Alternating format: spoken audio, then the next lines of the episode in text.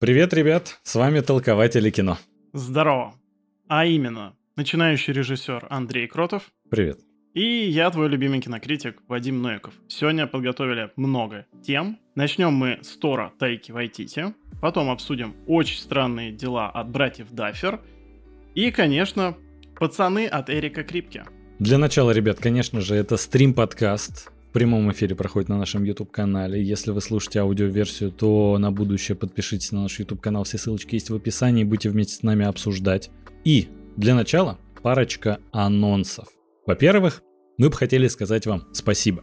Да. Спасибо за то, что смотрите, подписываетесь, лайкаете и делитесь подкастом в соцсетях.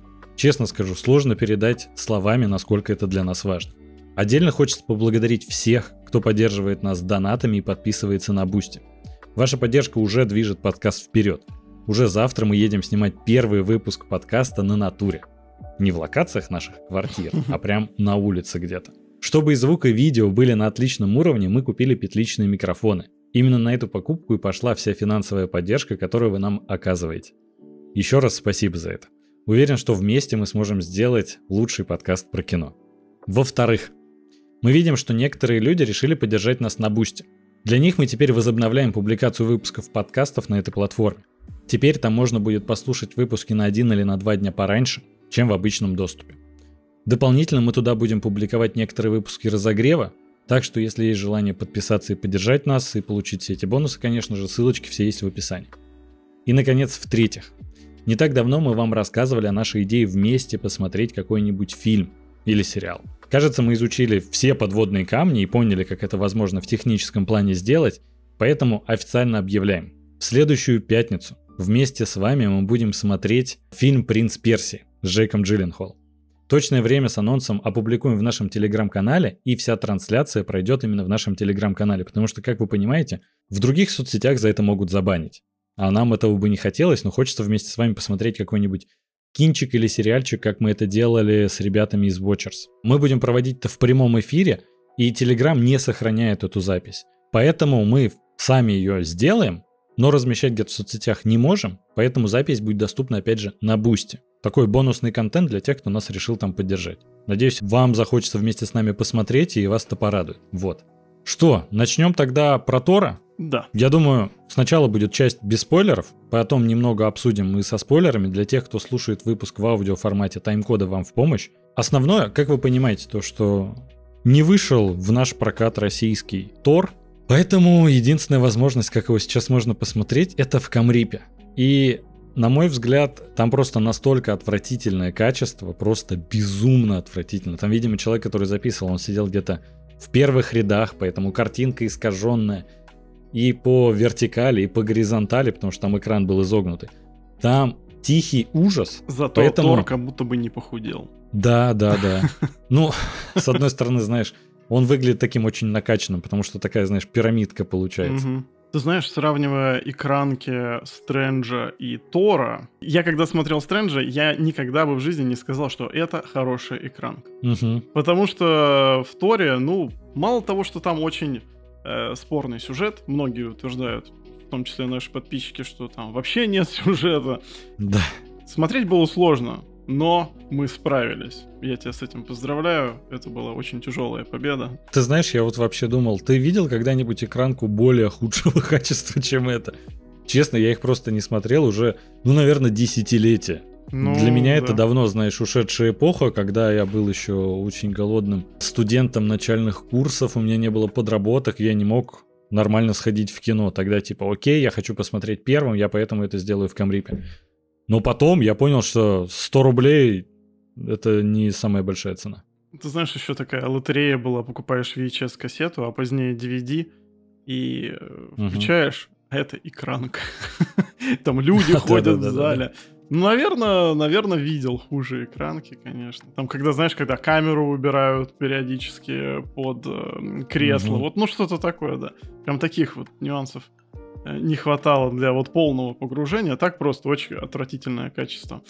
У фильма был бэкграунд, потому что Тор 3, который тоже снимал Тайка Вайтити, он был безумно крутым. чуть ли не один из лучших вообще фильмов Марвел. Ну, лично по моему мнению, я думаю, что ты с этим, в принципе, согласен. Квентин Тарантино с этим согласен. И, конечно, все ждали то, что Тайка Вайтити — это просто опять...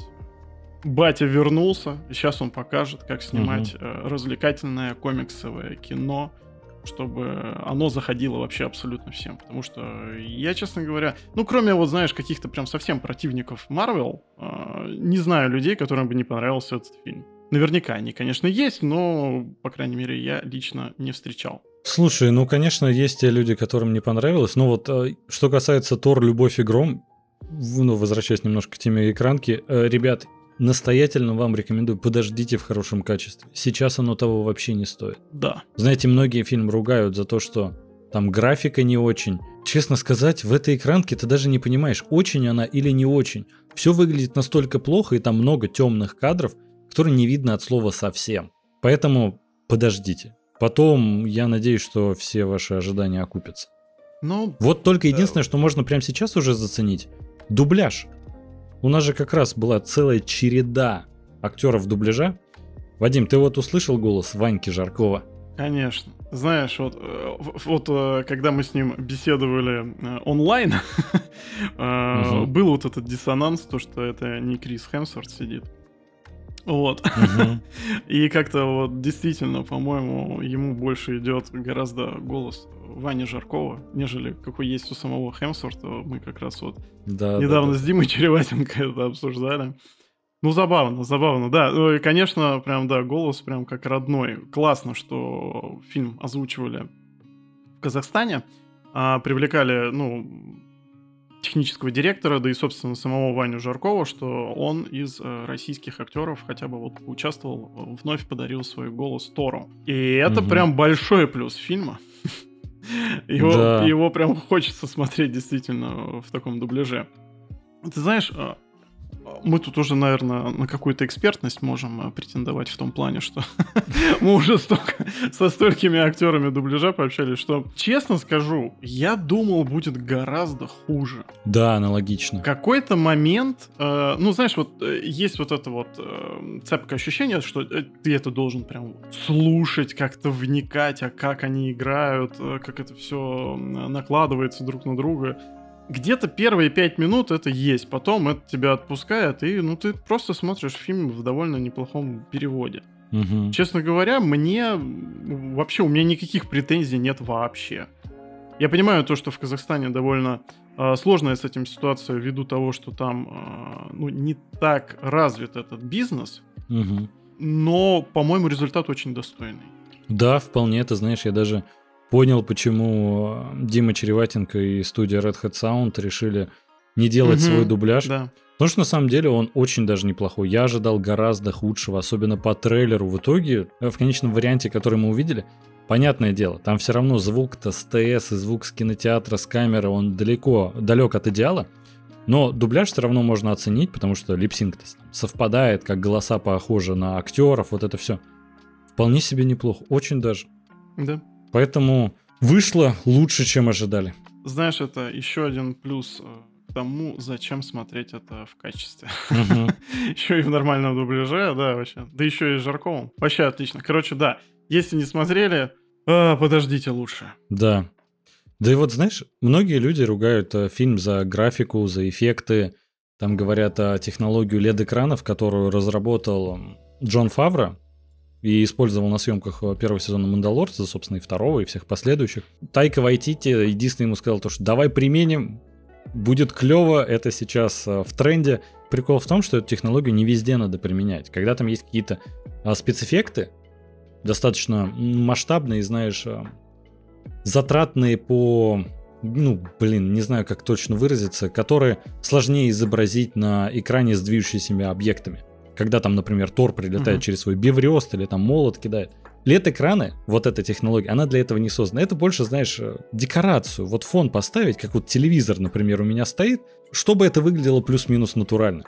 А Вайтити вроде как, опять же, по экранке это судить вообще невозможно, это все слухи. Ну не то, что слухи, это мнение людей экспертных, которые я читал, которые посмотрели это в IMAX. Не говоря то, что Вайтити это применял просто куда надо и не надо, и в этом вышла большая проблема. Опять же, я, ну и, собственно, как и ты, мы обязательно пересмотрим этот фильм в качестве, когда он выйдет, и обязательно свое мнение на этот счет составим и с вами, ребята, обсудим. Но пока насчет графики ее обсуждать просто бессмысленно, если честно. Лучше перейти к сюжету. О, да. Во-первых, фильм «Вайтити», он всегда будет с юмором, что бы он ни снимал. Снимает он, например, «Кролик Джоджо», драму про Вторую мировую, где прям играет Адольфа Гитлера. Наполовину комедия. Вот он не может, он воспринимает жизнь через шутку, через улыбку. У него вот все в этом. Все его творчество из этого состоит. Соответственно, Тор Рагнарёк, когда он поставил, многих это приятно удивило. То, что юмористическая составляющая вышла на... Конечно, многие фильмы Марвел, они такие наполнены юмором, но тут это прям вышло на какой-то достаточно хороший уровень. И всем это понравилось. И он очень хорошо соблюдал баланс. И когда в конце фильма уже переходит это больше к такой драме, она работает. Тут, как по мне, так как мы обсуждаем, ребят, без спойлеров сейчас, в данном фильме, вот Тор, Любовь и Гром, это не очень хорошо сработало, потому что юмора там прям очень много, драматичные моменты стараются делать, но из-за того, что шутка была 2 секунды назад и через 2 секунды она будет, драматичный момент не получается, он не срабатывает. У тебя было такое ощущение? Да, ты знаешь, я считаю вообще проблема этого фильма в том, что он как будто бы слишком сильно хочет тебе понравиться. Угу. Я думаю, что Тайка Вайтити, вот когда Тор 3 с таким прям размахом, с таким успехом прошел, он подумал, что все-таки это было за счет того, что там было большое количество тоже юмора, и он как будто бы на это сделал ставку, и прям X2.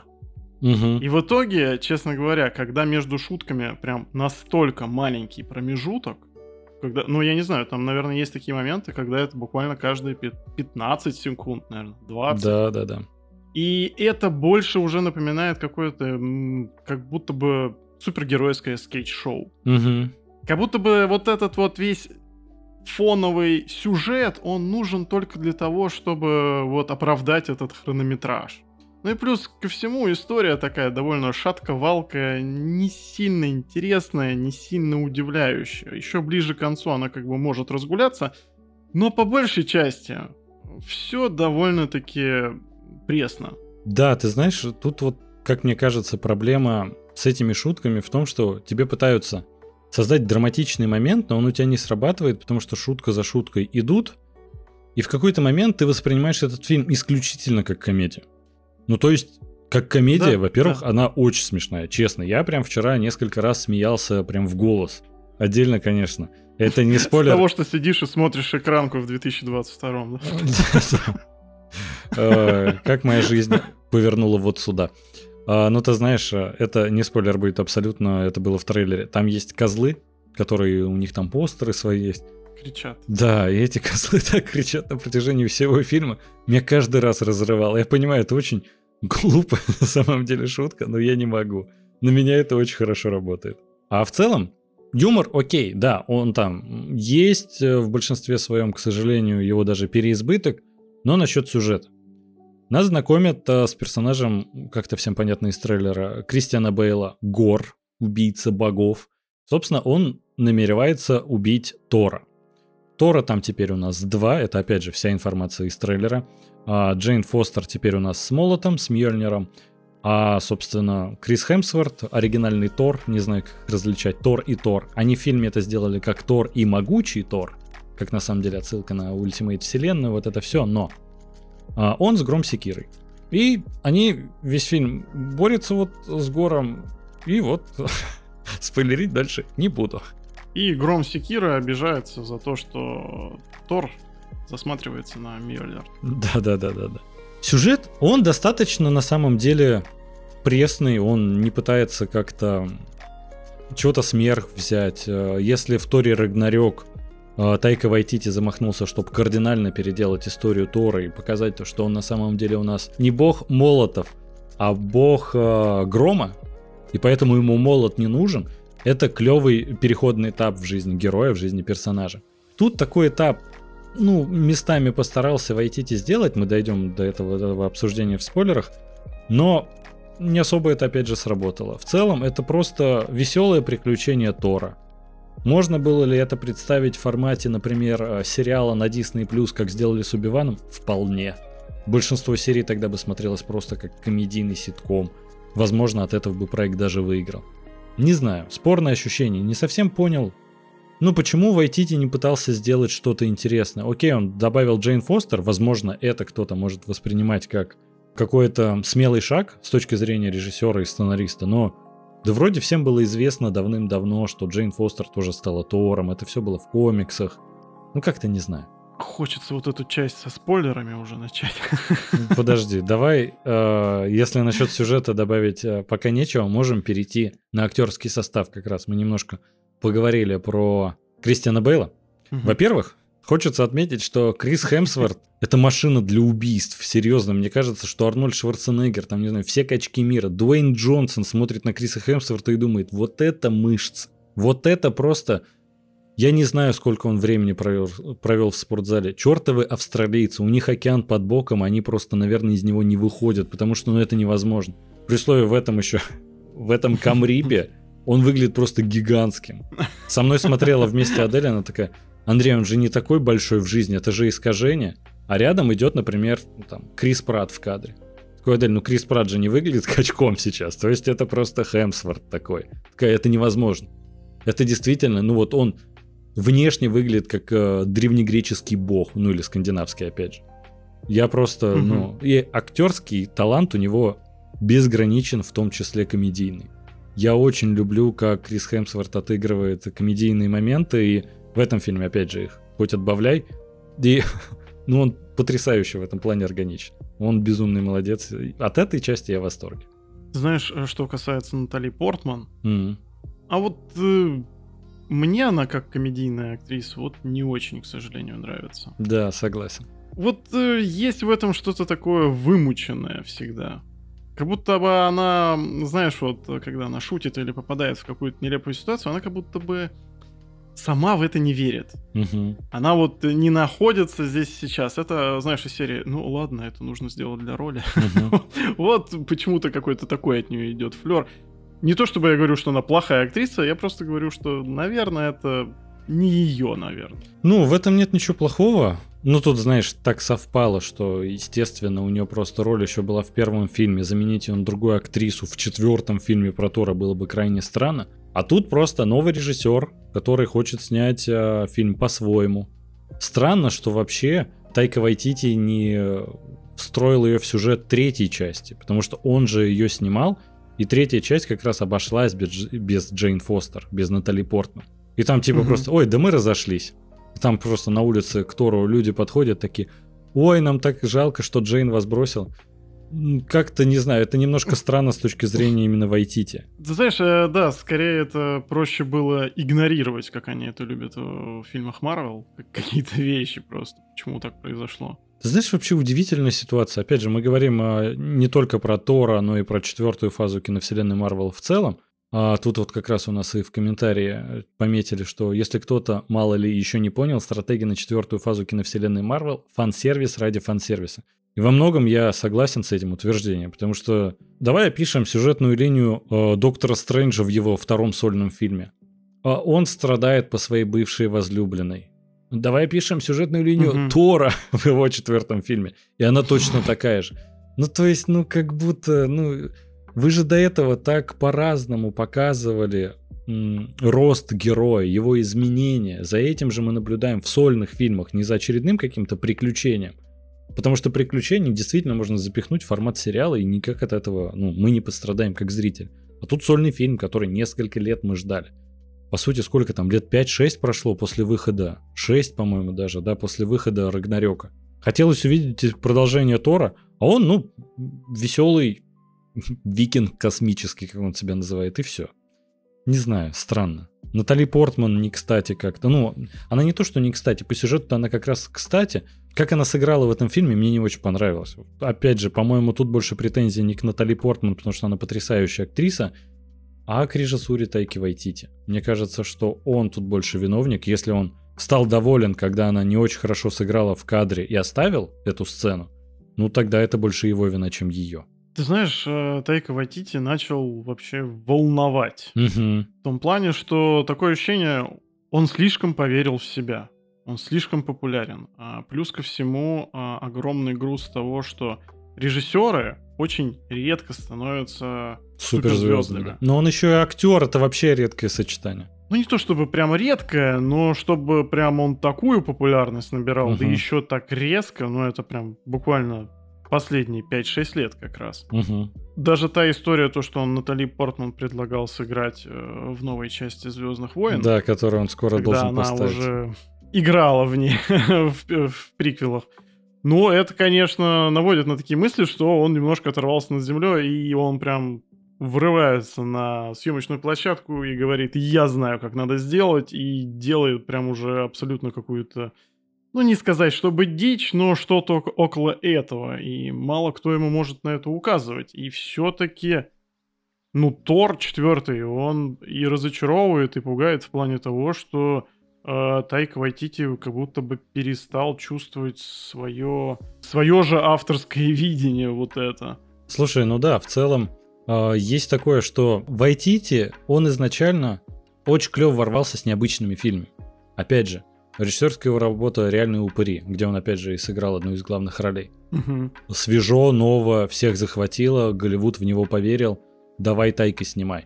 Потом успех Тор Рагнарёк. Все такие: о, он справляется и с большими бюджетами, круто. Бац, он по своему сценарию «Кролик Джоджо» снял. Номинация на «Оскар», победа за сценарий он взял.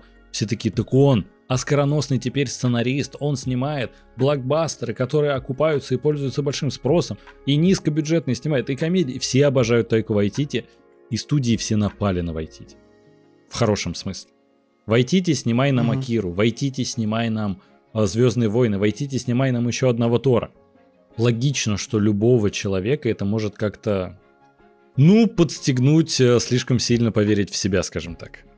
Что на самом деле оправдано. Он на волне успеха был безумный. Он прям ее оседлал, он свою волну-то создал, он практически свой авторский стиль в многомиллионных фильмах выработал. Это очень круто и очень редко, тем более, когда у него на самом деле не такой большой послужной список. Большой молодец.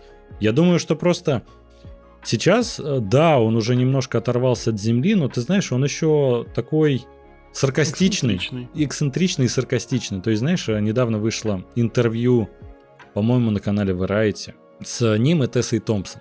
И они там разбирали, какая плохая графика в Торе. Они это стебали прям. Потому что, ну, на самом деле, они же за это не отвечали, за это VFX, а артисты отвечают, которые это отрисовывают.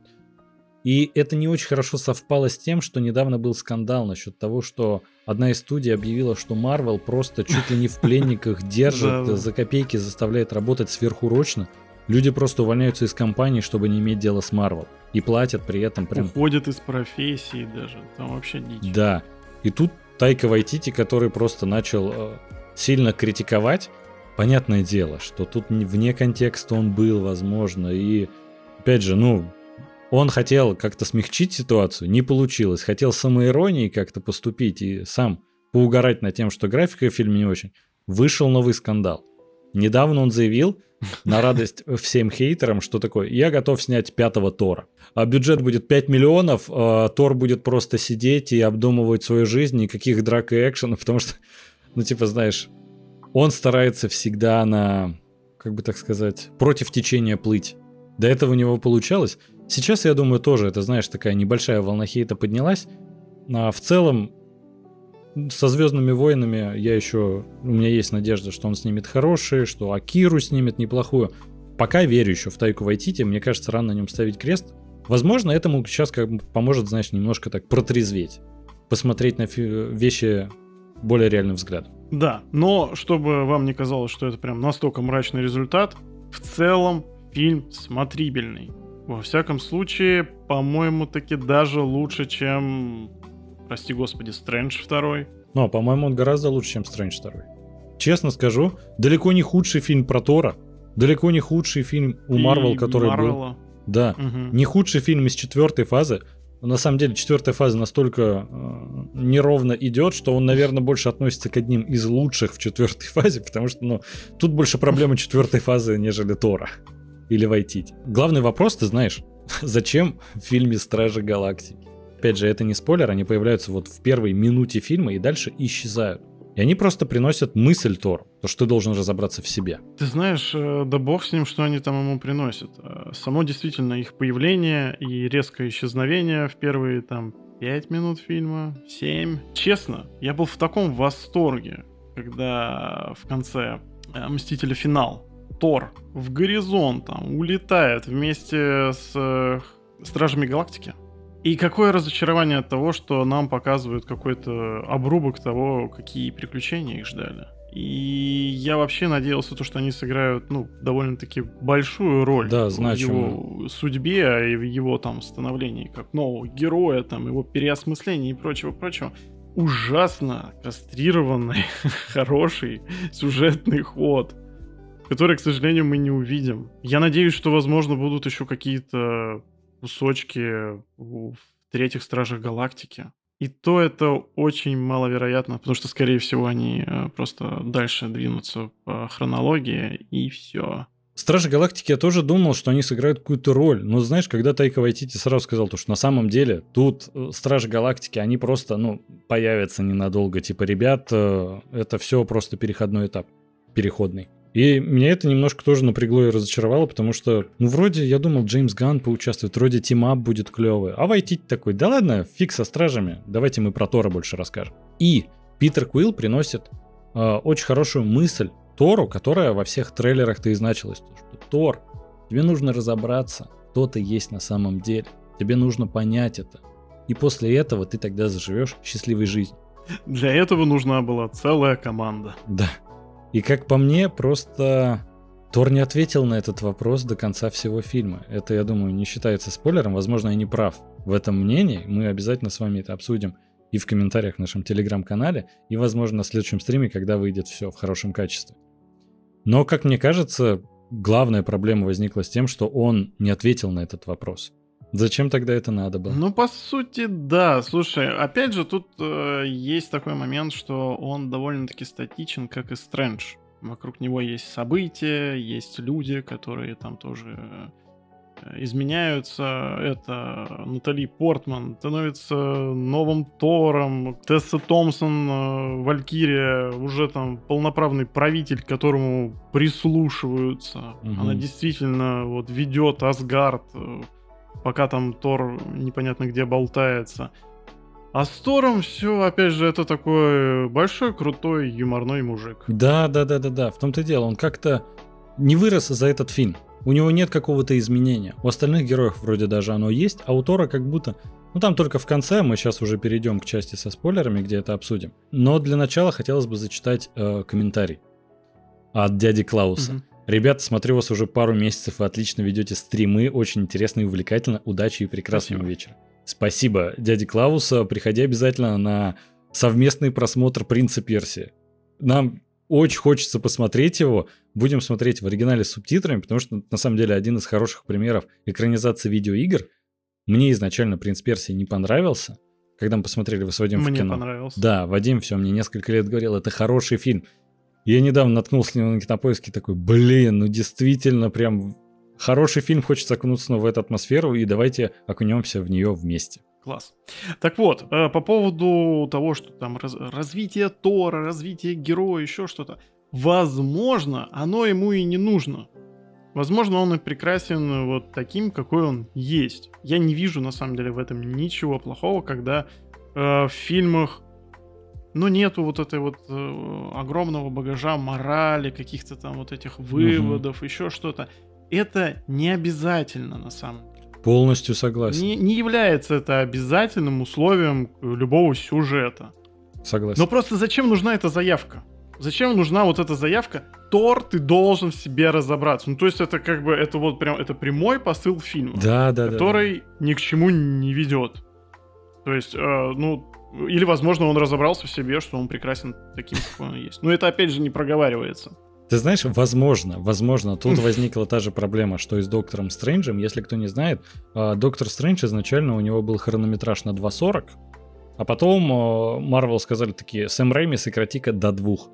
И недавно Вайтити в одном из интервью сказал, то ли это как-то всплыла информация в принципе, потому что Вайтити не любитель на самом деле жаловаться, и он больше доволен студиями, то, что ему дали возможность снять такой замечательный фильм, что на самом деле правильно.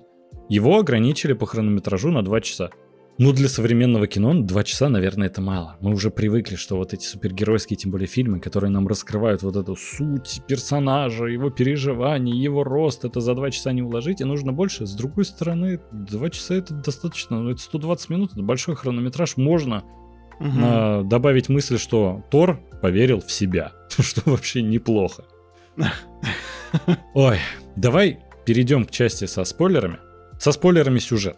Ну, кратенько. Ну, конечно, кратенько. Начнем с того, что Гора, персонажа Кристиана Бейла, которого представили, это не та история, которая была в «Мстители. Война бесконечности», где фильм больше посвящен, на самом деле, Таносу, нежели Мстителям.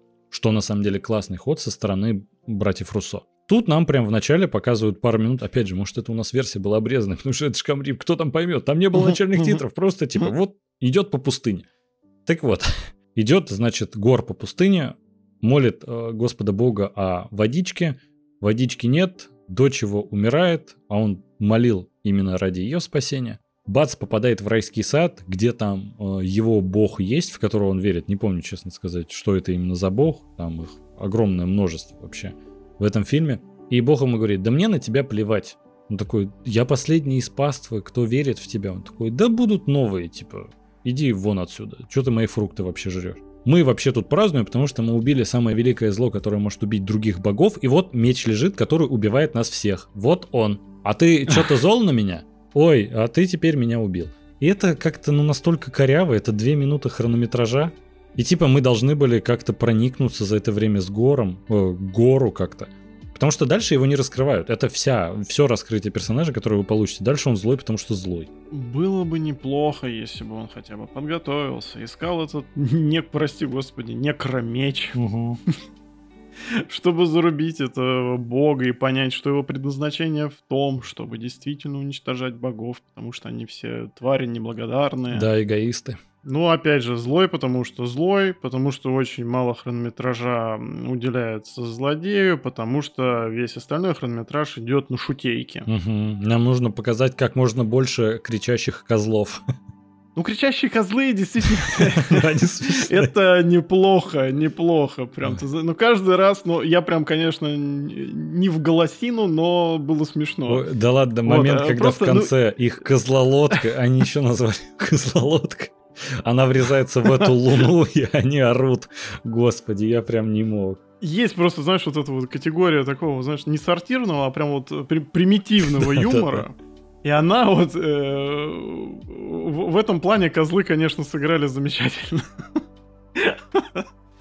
Так, ладно. И, значит, мы узнаем о том, что бывшая Тора Натали Портман, Джейн Фонда... Да, как шутит Корг. Вообще, да, блин, она больна раком. Я в этих именах запутался. Корг. Ну, вы поняли. Да. Это компьютерный Тайка Вайтити. Такой каменный. В общем, Натали Портман болеет, у нее рак, 4-я стадия. Нам показывают отца Скарсгарда, вот этого ученого мимолетно. Да. Показывают еще вот эту девушку из «Двух разорившихся девочек», сериал такой был. Она там была еще в «Ван Дивижн», она там как... Мелькает постоянно где-то. Но она еще вот, была подругой в первых двух фильмах про Тора. Это подруга Джейн Фостер. Да, слушай, ну она для меня прям титульная из этого сериала. Угу. Когда я вижу, это ты. Вот. И небольшое количество фан-сервиса, там какие-то старые лица тебе показали, и вот внезапно Джейн Фонд болеет. У нее 4-я стадия рака, и она прогуливается там по Асгарду. Нам показывают вновь Мэтта Деймона. Самая лучшая эпизодическая комедийная роль, опять же. Угу. Он там выступает в театре. Ну, слушай, правда, вот с этого я орнул.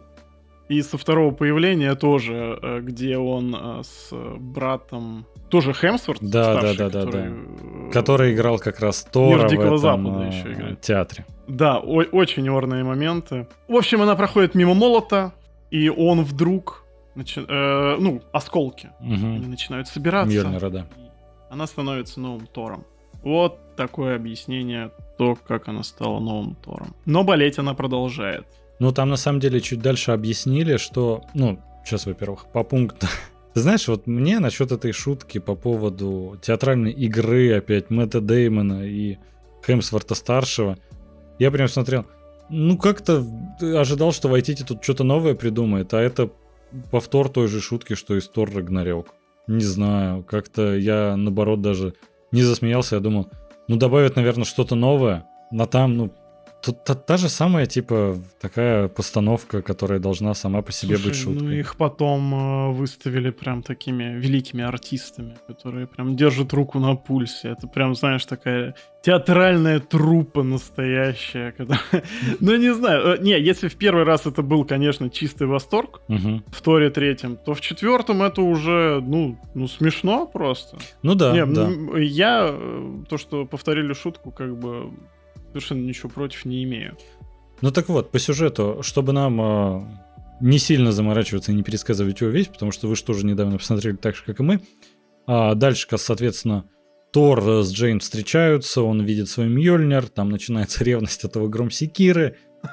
Кристиан Бейл приходит в Новый Асгард, чтобы сначала убить просто Тора, но потом понимает, что громсекира-то ему нужна, чтобы открыть портал чтобы попасть в вечность, которая исполнит его желание, чтобы убить всех богов, потому что у него же дочь умерла от одного бога, значит, они все плохие. И похищает он всех детей Нового Асгарда. А Джейн Фостер и, соответственно, Тор вместе с Валькирией, Коргом, вся эта компашка их. Опять же, Вайтити все равно сделал тимап, но не со Стражами Галактиками. Он не... Только Халка не было. Да, он почему-то не любит сольное плавание у Тора, хочет всегда его добавлять в тимап, но не захотел работать со Стражами Галактики.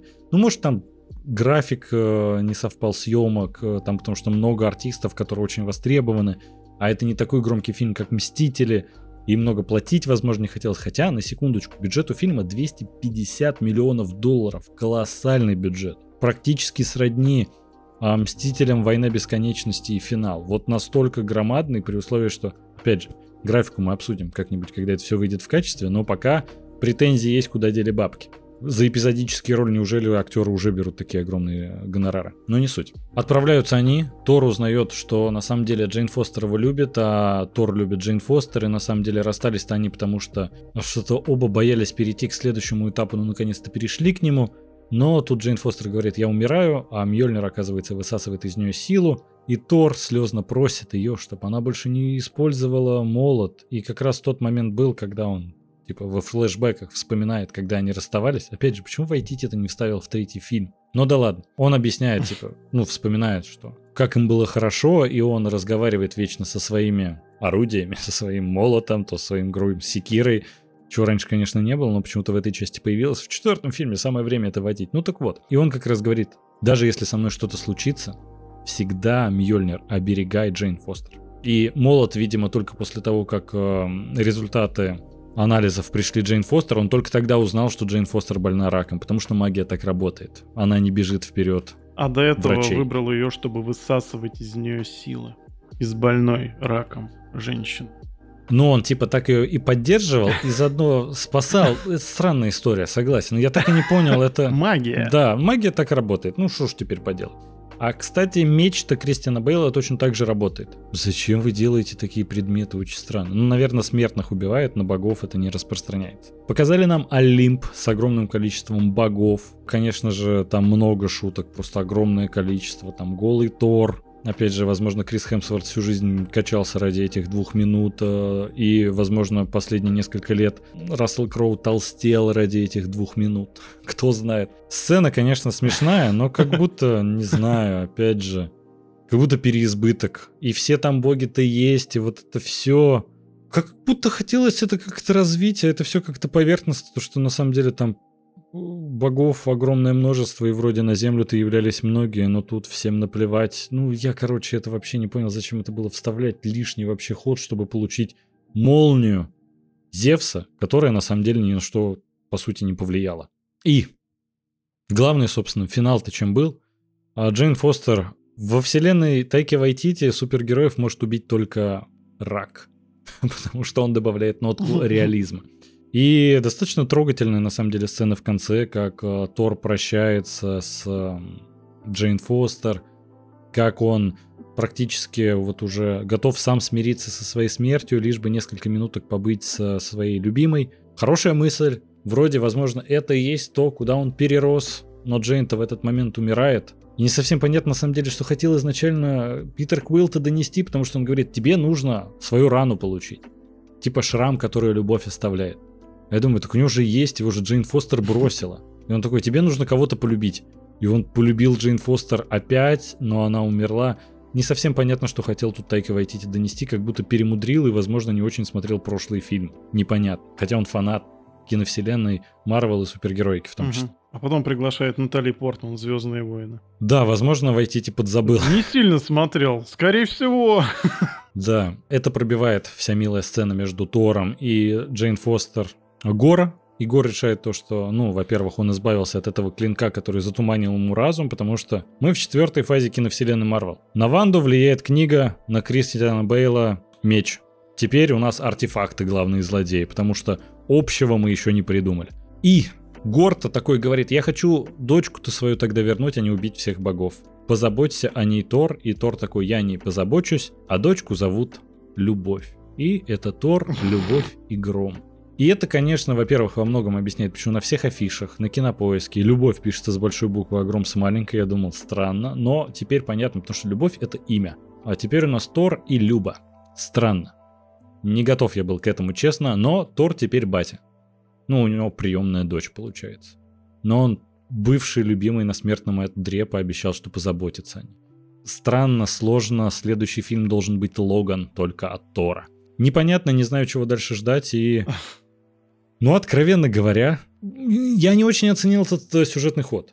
Они вроде, вот Тайка Вайтити постарался, фильм, знаешь... вообще очень странный. Прям он очень как будто бы не дружит сам с собой. Угу. Он, с одной стороны, гиперсмешной. Прям гипертрофирован, много шуток. Да, комедия прям жесткая. Такая как бы концовка внезапно очень такая драматичная.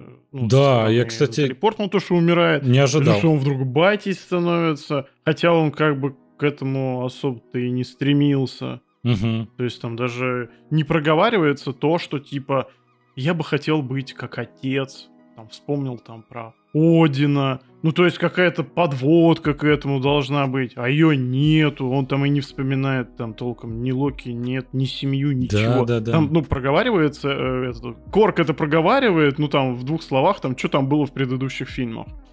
И... все. Ну и знаешь, а сам, ну, татуху как бы, на спине Тор, он набил. Просто живет на чиле, и все. Ему тут какие-то дочки сваливаются с небес просто. Чего? Ну, как-то можно было это сделать по филиграннее все-таки.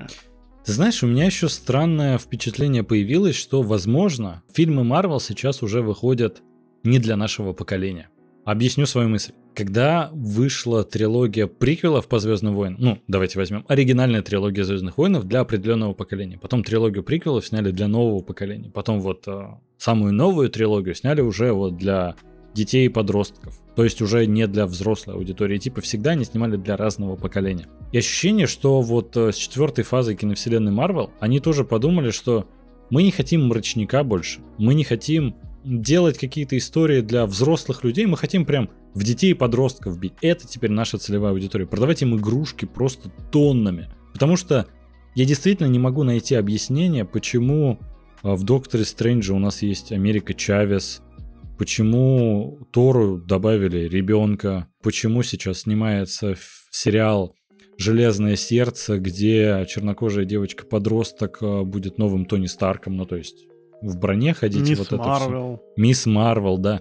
Как будто они решили превратиться больше в телеканал Дисней. Помнишь, он на самом деле до сих пор такой есть, просто он только для детей существует. Я никогда оттуда сериалы вообще не смотрел. И, возможно, они вот для какой-то такой аудитории теперь делают не для взрослых. С другой стороны, Дэдпулу вроде сделают рейтинг R, а он в этой же вселенной. Я не понимаю, что происходит.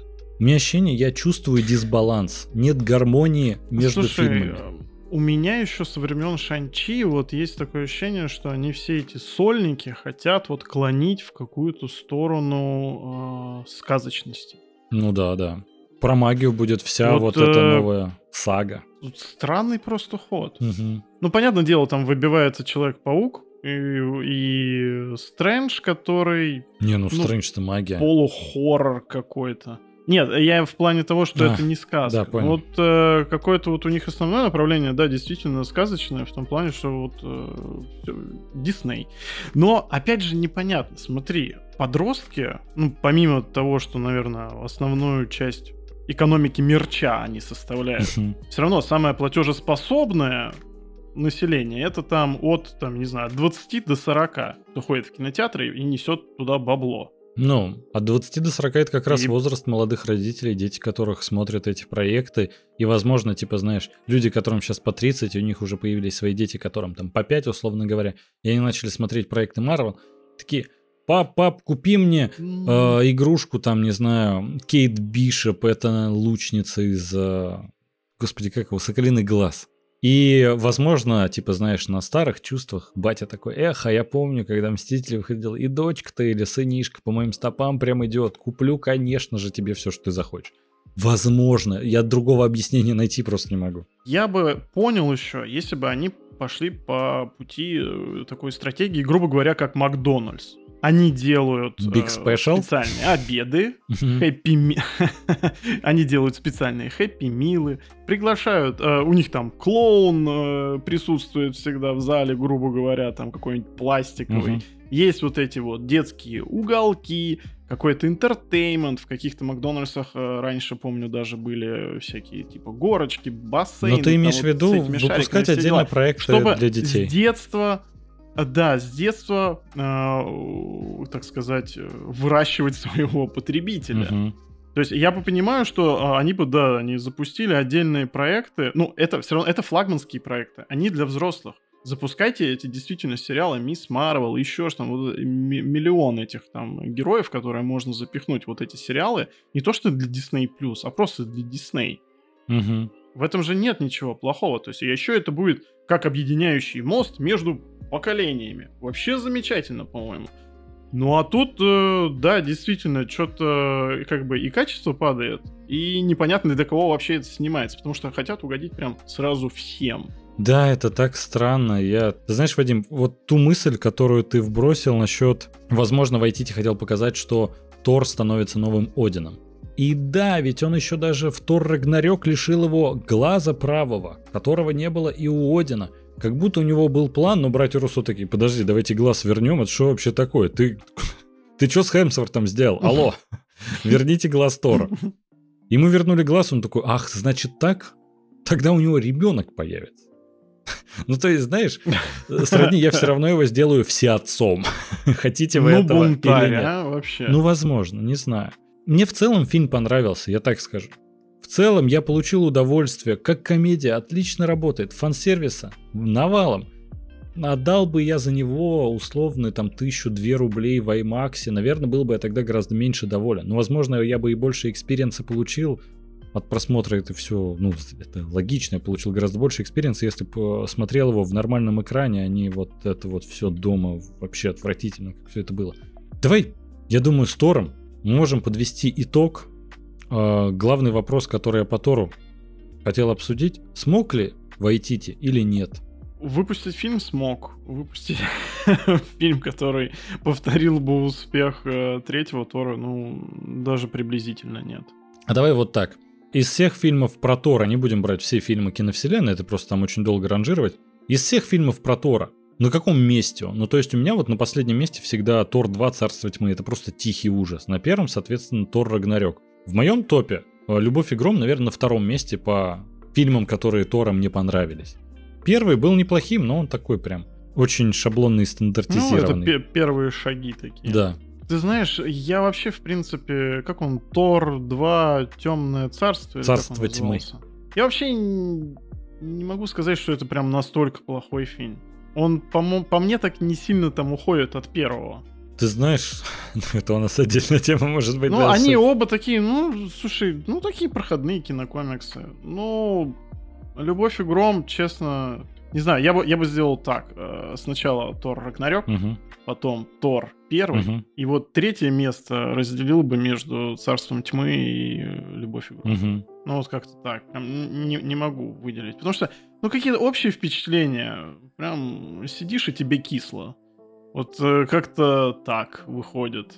Потому что ты не понимаешь... Опять же, это все в связке еще с остальной киновселенной и с предысториями. И вот что там дальше будет. И как будто бы ты смотришь и понимаешь, особенно еще после Стрэнджа, что ничего хорошего тебя не ждет.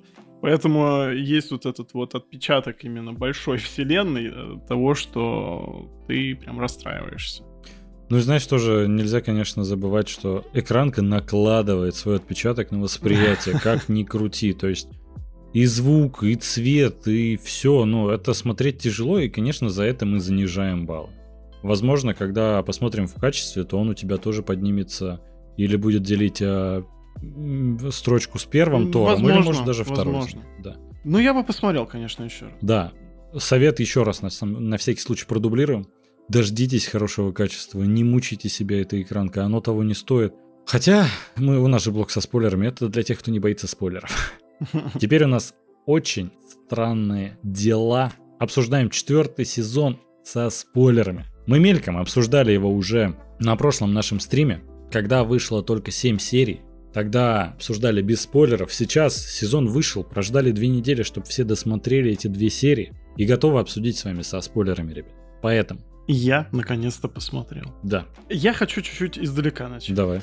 Я, в принципе, всегда очень скептически относился к очень странным делам. Угу. Кстати говоря, сейчас будет прям живое обсуждение, потому что мы с Андреем не обсуждали это до стрима. Угу. Думаю, Тора-то особо не обсуждали.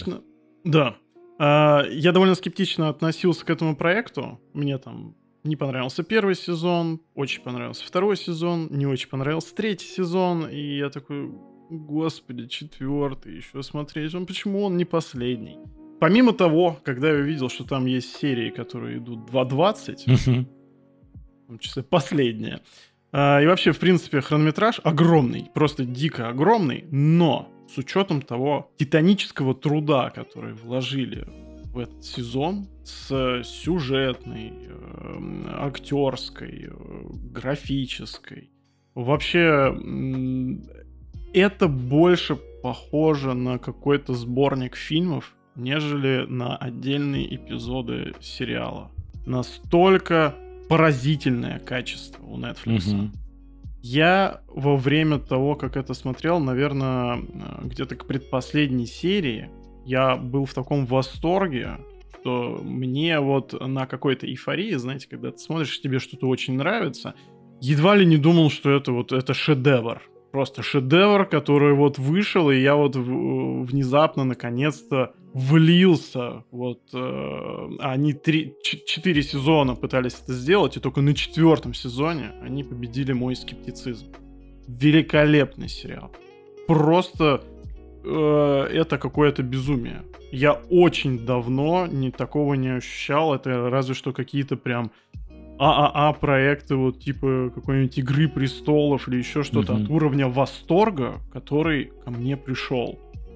И теперь, да, я вот на вашей стороне, потому что, безумно клево. Офигенно. У меня были претензии по поводу того, что мы как-то в процессе, пока я смотрел, я говорил Андрею о том, что я не понимаю, для чего настолько растянули там сюжетные арки того же приключения Хоппера в России снежной, на Камчатке. То, что мне не очень нравилась сюжетная арка Уилла и Майкла, то, что они там путешествуют где-то на этом автомобиле, еще что-то. Я понимал, что это все к концу должно соединиться во что-то единое. Но мне казалось, что это немножко все вымучено. То, что как будто бы они зачем-то его специально растягивают. Но потом я понял, что именно за счет такого хронометража они наиболее детально показывают взаимоотношения между героями. Вот как раз того времени, которое вы тратите на просмотр этого сериала, оно обязательно было нужно для того, чтобы вы влюбились в этих героев. Как они взаимодействуют, как они идут на подмогу друг другу, как они раскрываются. Мое почтение. Я, честно, не ожидал, что этот проект может меня на 4-м сезоне так увлечь. Потому что очень часто бывает с сериалами так, что есть интересный концепт, который вдруг бахнул, И потом уже это начинается вот это выжимание денег, вот это мы будем продолжать, у нас ничего свежих идей никаких нет. По поводу того, что они сделали в 4 сезоне, мне кажется, что это изначально, вот этот, главзлодей, такое ощущение, что его изначально не было в концепте того, что братья Даффер планировали делать. То есть это не было какой-то задумка, которая у них была изначально над этим проектом.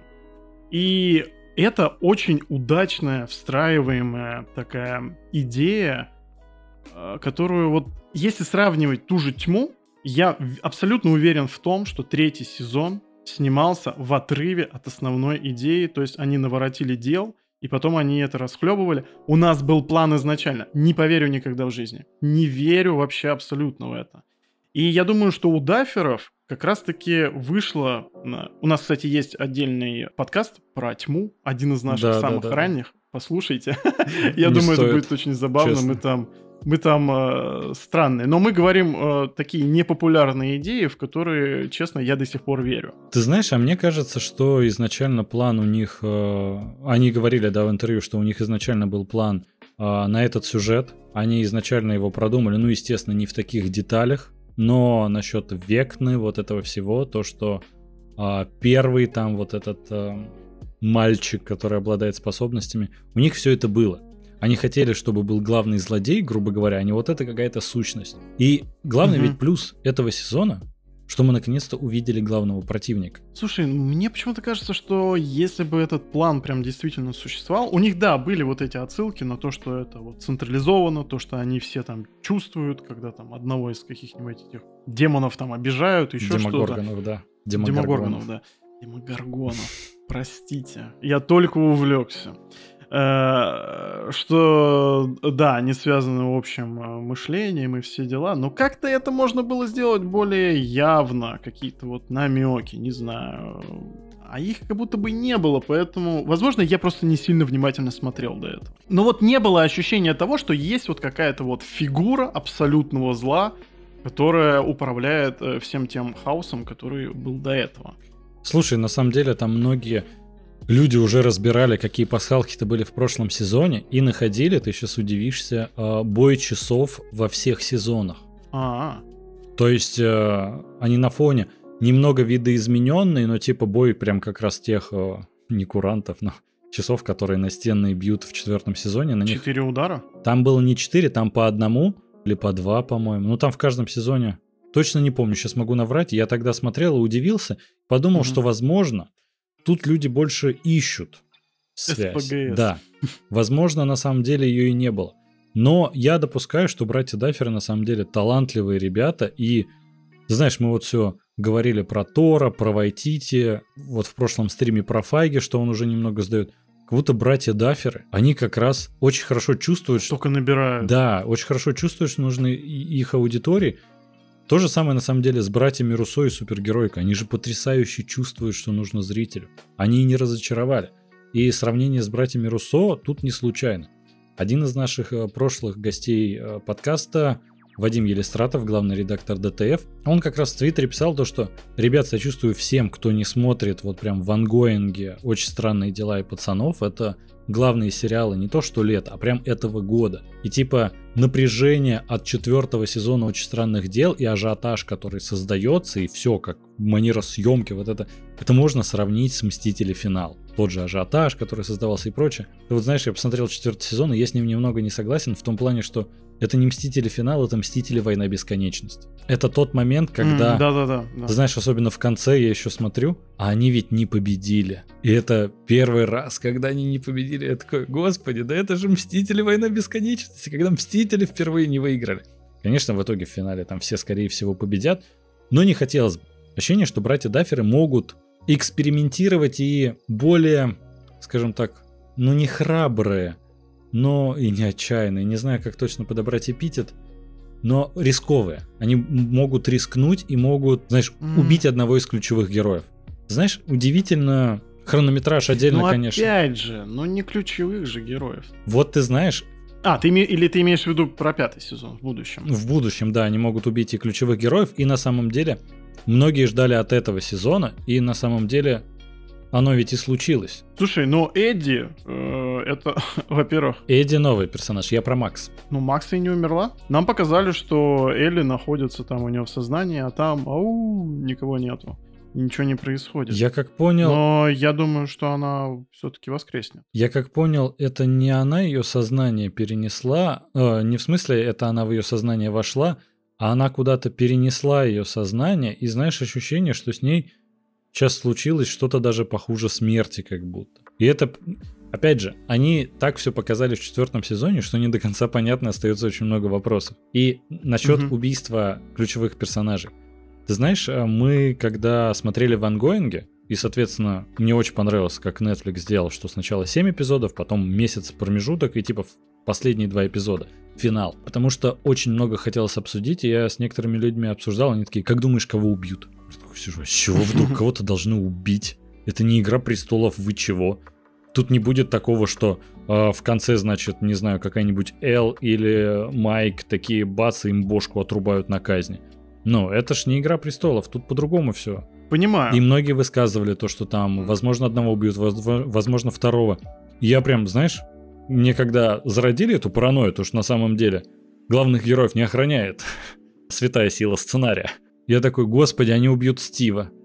Стив же рожден буквально на убой. Да вообще. Он одиночка. Нет, нельзя. Он стал благородным, он прошел весь путь героя, от говнюка к спасителю и нянечке. Моего бедного любимого Стива просто покарают в этом сезоне. Я за него начал переживать, а братья Даффер еще в интервью добавляли огня. Перед выходом последних серий они такие: мы вообще думали Стива убить в 1 сезоне еще. Но типа нам так понравился актер, я такой: господи, они думали его убить, значит они его убьют в этом, что случилось? Слава богу, нет. Но ты знаешь, я просто смотрю и... Теперь думаю, что они действительно могут убить всех. Во-первых, они очень классно поступили с этим сезоном, что они разделили героев. И не было такого, знаешь, тимапа в конце, как это обычно происходило. Потому что они там с разных городов или связались как-то по телефону, там что-то такое. Не, они прям... Некоторые персонажи не виделись весь сезон. В конце, после всех событий, уже просто, грубо говоря... Тоже, вот знаешь, ощущение было, как в «Войне бесконечности», когда они проиграли. И вот первая встреча после поражения. Но это не радостно, то что: ой, ребят, как хорошо, что с вами все нормально. Ты прям смотришь на Хоукс этот, а он прям поле битвы уже какое-то стало. Прям уничтожен. И это добавляет, конечно, все баллов в ожидании к следующему сезону. И хочется мне... Ну ладно, чуть дальше дойдем до ожиданий от 5 сезона. Давай по пунктам вот. Сюжет с тобой мы проговорили, обсудили то, что классный. Актерский состав. Безупречный. Абсолютно безупречный.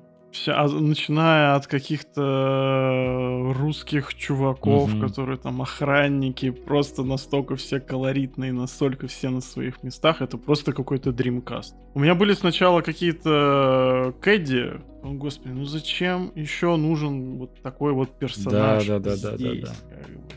А потом, ну какой он вообще, просто закачаешься. И, конечно, сердце разбивается от такой концовки. Пробирает прям практически до слез, понимаю, о чем ты. Да, прям особенно как еще Дасти Лапочка. Да. Ему там бежит, пытается его тоже ему помочь, то есть навстречу прям смерти, но помочь другу.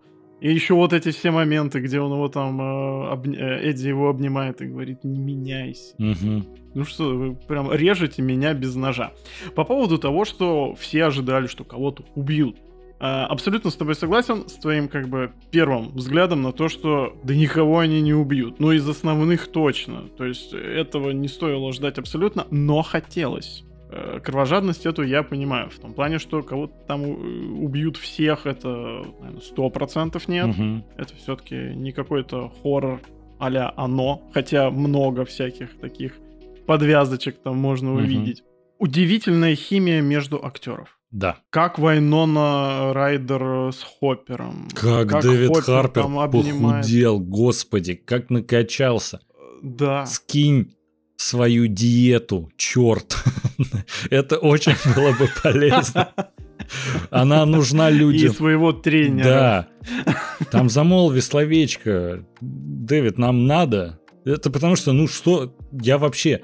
Его метаморфоза, да их, знаешь, в последней серии воссоединение с Эл, то, что она такая: ты похудел, и типа лысый, такой, я кашу под тебя. Господи, ну прям вообще все вдребезги сердечко. Как они стоят, обнимаются, она на него голову кладет. Да, да. На батю такого. Боже, вообще, что там дафферы натворили? Безобразие, понимаете, меня даже проняло. Это уже какой-то прям вид искусства.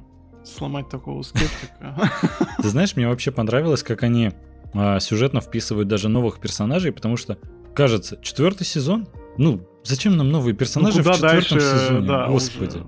Ну, вводят Эдди. Да и плюс там уже каст на самом деле огромный. Да. Ты знаешь, вот, ну, как они их прописывают, как они взаимодействуют с главными персонажами. Проходит серия 2, и ты в них влюбляешься.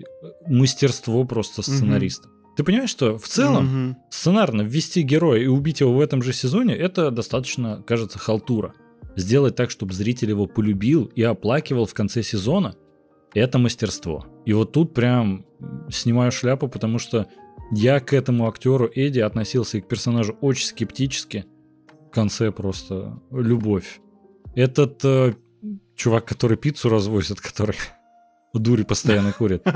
Изначально тоже думал, ну вот зачем он тут? Вот это, возможно, для расового разнообразия просто. В конце сезона, господи, какой он клёвый.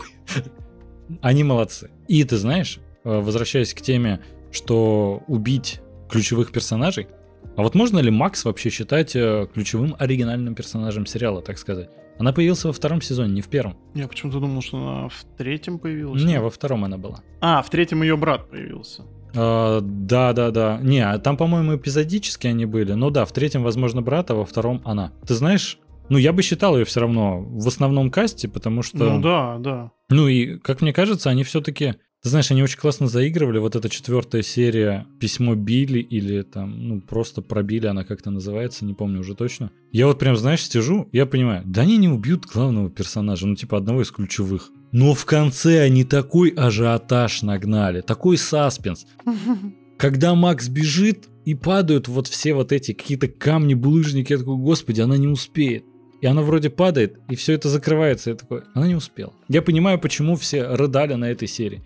И потом она добегает, я такой, слава богу. Потом в последней серии, когда происходит то же самое, и начинают заламывать руки, ноги, я такой, да, это типа, при условии, что она еще и ослепла, это не то, что можно восстановить. Кажется, что клево рискнули. Но, знаешь, какую аналогию я все для себя заметил? Угу. С «Матрицей». Это прям, на самом деле, сюжетно, если рассмотреть, клон «Матрицы». Вот, давай рассуждать. Так. Ну, по сути... Векна — это агент Смит. Ну, он вот в этом другом мире, в мире Матрицы, в которую входит Эл, да, которая Нео, и которая с ним сражается с помощью суперсил, которую прям все называют избранной. Она сомневается в том, что она избранная. Даже момент был, помнишь, когда ей говорят, я сделаю так, что ты сможешь летать. Я такой, да, прям как Нео во 2-й части. В 1-й он еще, ну типа в конце, ладно, в самом конце он взлетел, но типа во 2-й он использует свои способности на максимум. Они как будто к этому подводят. Плюс, знаешь, когда был момент, когда они прям убили окончательно Макс, и Эл такая сидит, нет. И начинает тянуть руку, я такой, ну прям как Нео, который воскресил Тринити. Я все это видел в «Матрице» на самом деле. И это неплохо. Это те референсы, которые хочется и нужно искать и на поп-культуру. Потому что, в принципе, этот весь сериал, он отражение поп-культуры за последние 40 лет. Они в этом плане молодцы. Угу. И они делают на уровне той же «Матрицы». Ну ладно, я немножко перегнул. «Матрица» — это вообще культовая на самом деле работа. Но они делают круче, чем, по-моему, делают Marvel. Я к этому клонил. И способности, опять же, Эл, то, что она подключается уже ко всему этому миру. Даже без вот этой ванны с солью, без там вот этих очков на глазах. Помнишь в конце сцена, когда она сидит в больнице с Макс, просто кладет ей руку? Я когда поворачиваюсь, Нео тоже смог к матрице подключаться без... штекера. И, конечно же, момент, когда Майк ей говорит, Эл, да я люблю тебя. Я такой, ой, прям как Тринити говорила Нео, когда ее особенно вытащили из этой ванны, как будто как Нео отключили от матрицы. Я такой, ну прям, это прикольные референсы. Видно то, что где-то, возможно, это на подсознание они вдохновлялись, потому что, понятное дело, это не впрямую какие-то скажем так, откровенно украденные идеи. Это больше художественные заимствования, которые повсюду в кинематографе встречаются, так же как «Бегущий по лезвию» — это Пиноккио, вот это все. Это хорошо сделано. Ставь лайк, если у Андрея СПГС. Почему СПГС? Я просто референсы нашел. Но, согласись, аналогии я нашел много. Ну да. Ну, слушай, да, не знаю. Опять же, очень странные дела, они существуют вот в своей такой вселенной, которую вот почему-то даже не очень хочется с чем-то сравнивать. Потому что проект действительно у них вышел уникальный. Ну да, но... Ты знаешь, уникальный, но просто это, опять же, отражение современной культуры. Давай пока проговорим плюсы и минусы сезона. Давай. Ну, плюсы, наверное, уже все. Мы его, по-моему, облизали, как только можно было. Очень красочный, качественный, великолепный проект. Были у меня сомнения по поводу хронометража, но, по-честному, это все было очень оправдано. Слушай, а вот насчет, до хронометража вернемся, насчет плюсов. Мне, повторюсь, опять же, очень понравилось то, что они разделили последние две серии от предыдущих. Хоть ты предлагал версию тогда, что на самом деле они просто не успели, и это просто как бы, такой ход, что типа, ребят, мы не успели сделать графон докрутить, поэтому пока подождите двух серий. И отчасти это оказалось правдой. Потому что та версия последних двух серий, которая вышла на Netflix, она была не до конца доделана. Они сказали то, что, знаешь, в этом плане поступили немножко как Marvel, и такие, мы апгрейдженную версию «Очень странные дела», 4-й сезон плюс, выпустим чуть попозже, когда доделаем. И я подумал, с одной стороны, это, конечно, подтверждает твою теорию, с другой стороны, они же могли и не выпускать сезон. Их никто не торопил, выпустить в мае. Они обычно сезоны выходили у них летом. Лето-летний сериал. Поэтому, как мне кажется, тут совпало. Они сказали то, что, ребят, вот 7 серий, они у нас уже готовы, но вот эти две, и мы бы хотели подождать, и их еще нужно доделать. И Netflix такой, а давай тогда разделим. Или, возможно, сами братья Даффера предложили. Я вообще не понимаю, почему тогда не сдвинули Umbrella. Тот, кто подписан на наш телеграм-канал, мы там с Андреем иногда переписываемся кружочками. Да. И я как раз говорил о том, что бедная Umbrella, которая очень даже неплохой сезон, который я, походу, единственный смотрю, потому что никто о нем вообще больше не говорит, что очень не повезло, что он вышел вместе с пацанами и очень странными делами. Да, но да. Netflix, зачем ты эти проекты запустил прям практически в одно время? Слушай, вопрос. С другой стороны, может, из-за того, что у них отток аудитории и инвесторов произошел после квартальной отчетности, которую они предоставили, они хотели тем самым нагнать, чтобы следующий отчет был уже позитивный, и они такие, ребят, все хорошо, и инвесторы бы часть вернулась. Как вариант. Знаешь, есть две крупные пушки выстрелить сразу из обеих, чтобы побольше народу собрать. Опять же, они все-таки в разных весовых категориях, естественно, ОСД бы его убил. Что, как и вышло. Ты знаешь, меня очень удивило, что даже с учетом крутости 4-го сезона «Очень странных дел», с учетом большого хронометража, который мне на самом деле понравился, но когда я потом перешел на сериал «Пацаны», я понял, что это, наверное, больше минус, чем плюс, но они не смогли побить рекорд по просмотрам «Игры кальмара». Как? То есть, ты понимаешь, тут бюджет на серию просто баснословный. Тут у сезона бюджет просто действительно гигантский. «Игра в кальмара», бюджет минимальный, стали рекордсменами. И чтоб ты понял, «Очень странные дела» проигрывают практически в 2 раза «Игре в кальмара». Угу. Это самый все равно просматриваемый американский и, в принципе, контент на английском языке. Но это не самый популярный проект от Netflix. И как будто, знаешь... Netflix вбухал туда очень много денег, что большое уважение, в такие проекты, благо, хоть кто-то вбухивает большие деньги, и на 5-м сезоне они закончат, это понятное дело, и уйдут на высокой ноте, но как будто, знаешь, мне обидно за «Очень странные дела». Ты знаешь, я, в принципе, не сильно удивлен. Иногда все-таки в медиапространстве происходят такие вещи, когда какой-то проект внезапно становится настолько вирусным, что бьет все рекорды. Вот, ты знаешь, я до сих пор не понимаю феномена популярности того же Опаганам Стайл на Ютубе. Это первый ролик, который пробил миллиард просмотров. который, по-моему, до сих пор там находится в топ-10 или что-то такое. Ну да-да-да, где-то там находится. Ну как это можно объяснить? Я не знаю, но с моей вот точки зрения это абсолютно идиотская песня, прям раздражающая. Ну, нормальная вот, но внезапно она вот на какой-то момент захватила весь мир. Угу. Кто мог это предположить? Да никто. Вот как-то так сработали алгоритмы и все дела. А здесь, ну, завирусилось, не знаю. Опять же, может быть, это как-то связано с развитием игровой индустрии, то, что популярны королевские битвы, и тут такое внимание обратили на игру кальмара. У них интересная стилистика была, ну, слушай, плюс сарафанное радио как-то так сработало. Не, ну да, там и сарафанка сработала, и сериал-то неплохой, откровенно говоря, просто, знаешь, в этом формате «Королевская битва» это же не первый сериал, азиатский, южнокорейский в этом плане, поэтому тут просто... Ну, наверное, повезло, ну и, конечно, мне сериал понравился.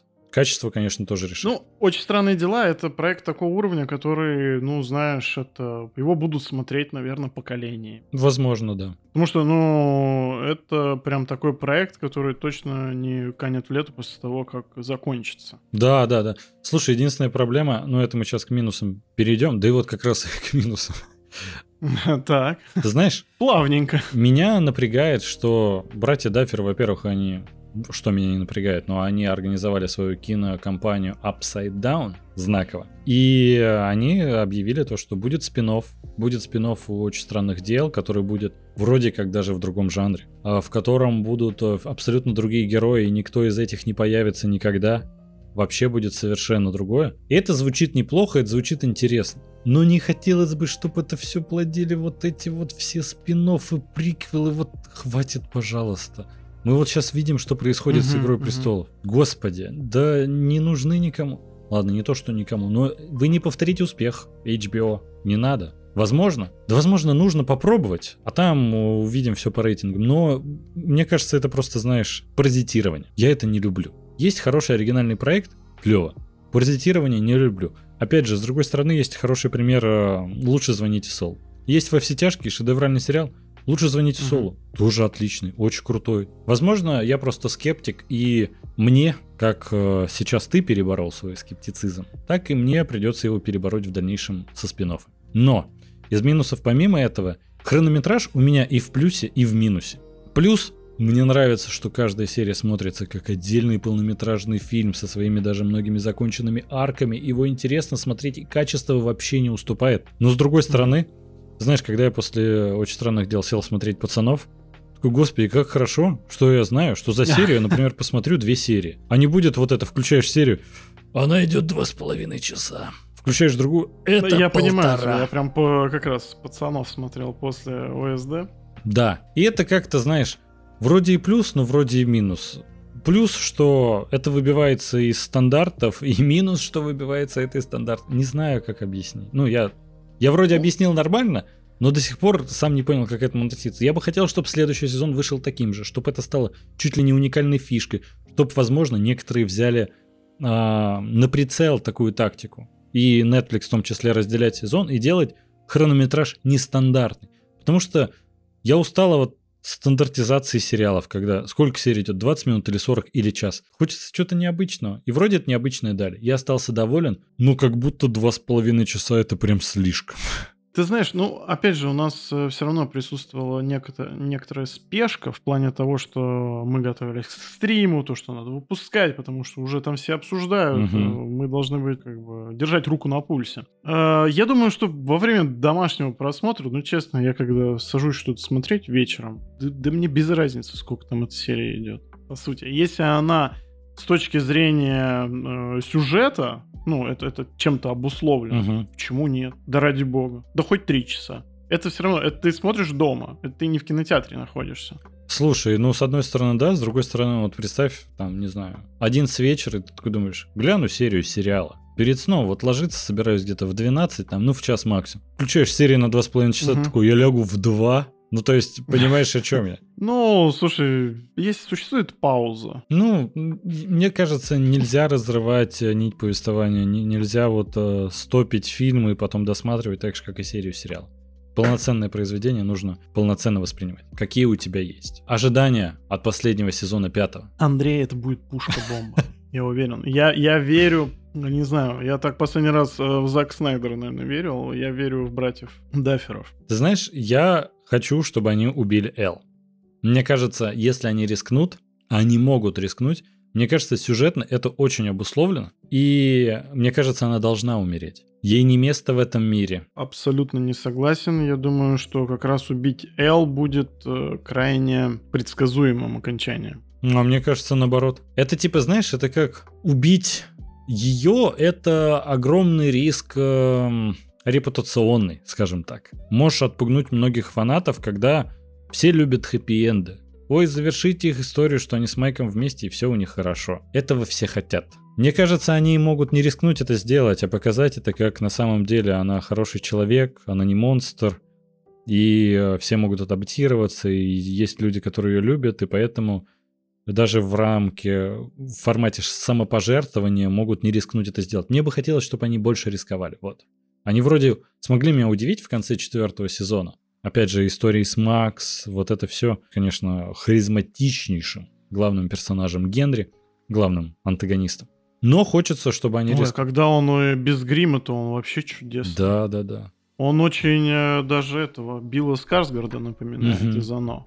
Это совершенно он не идет в плане того, что он хочет его там как-то копировать или еще что-то, но вот это вот какая-то глубина безумия, которая от него исходит, она прям очень такая, ощутимая. Прям от него действительно так жутковато становится. Да.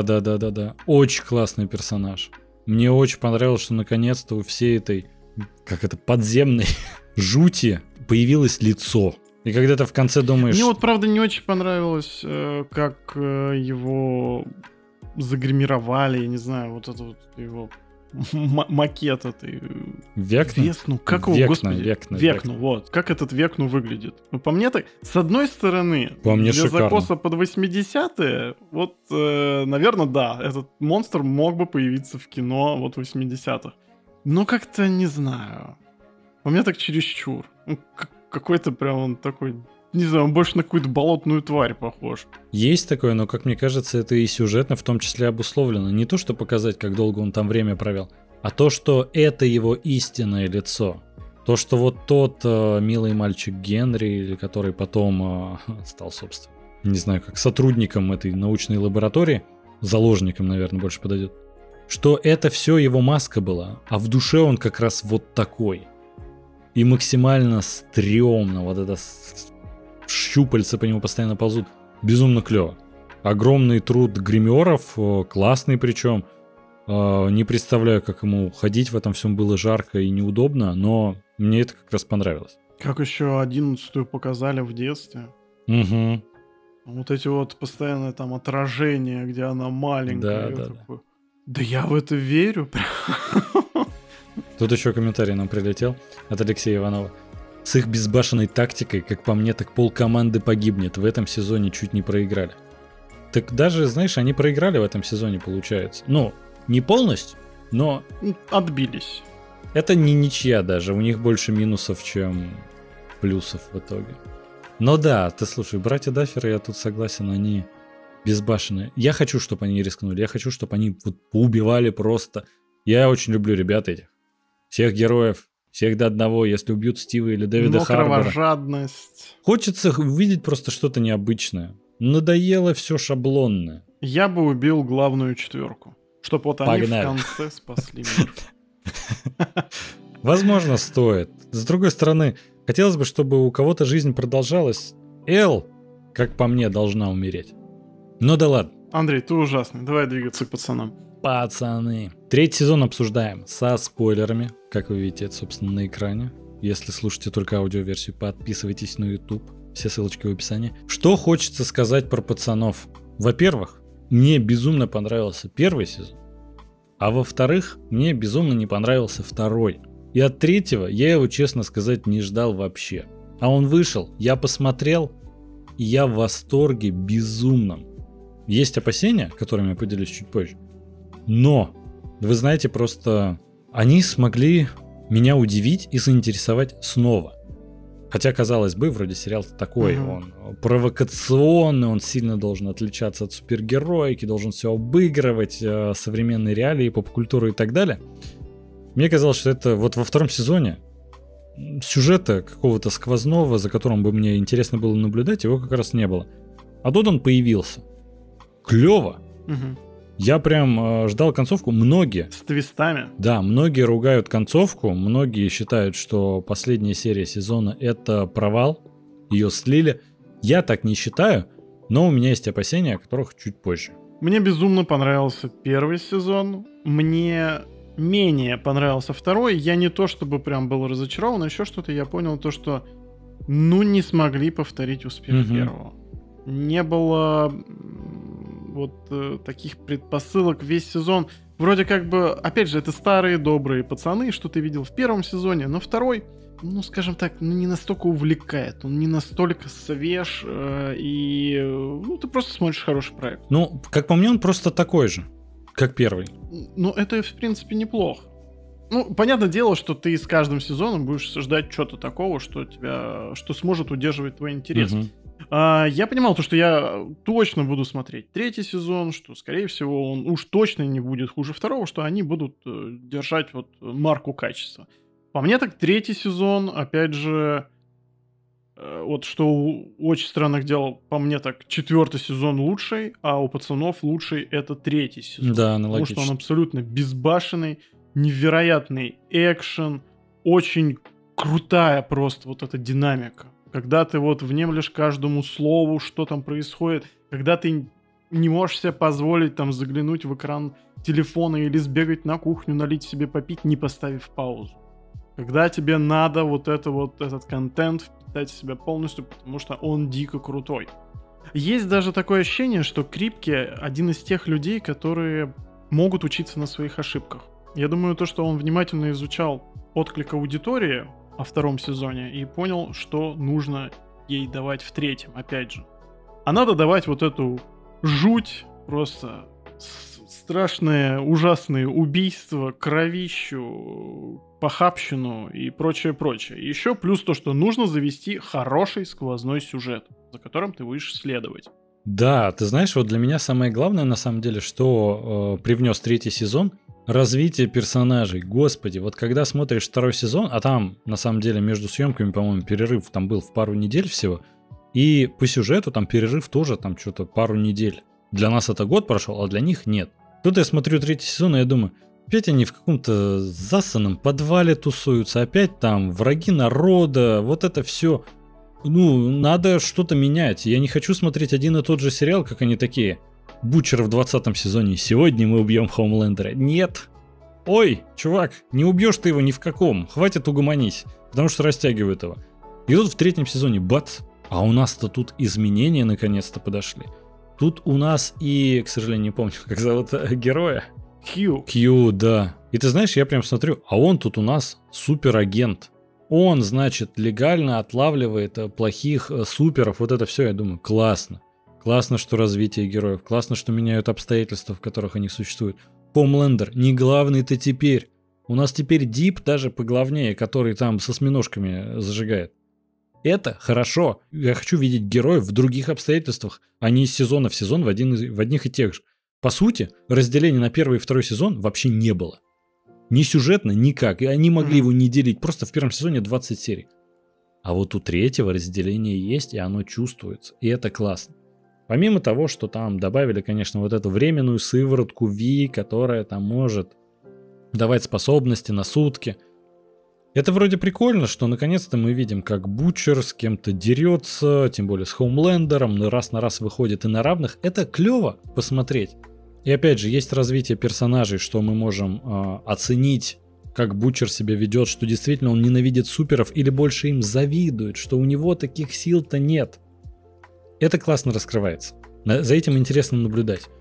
Интересно наблюдать за, на самом деле, A-Train, который лишился своих способностей.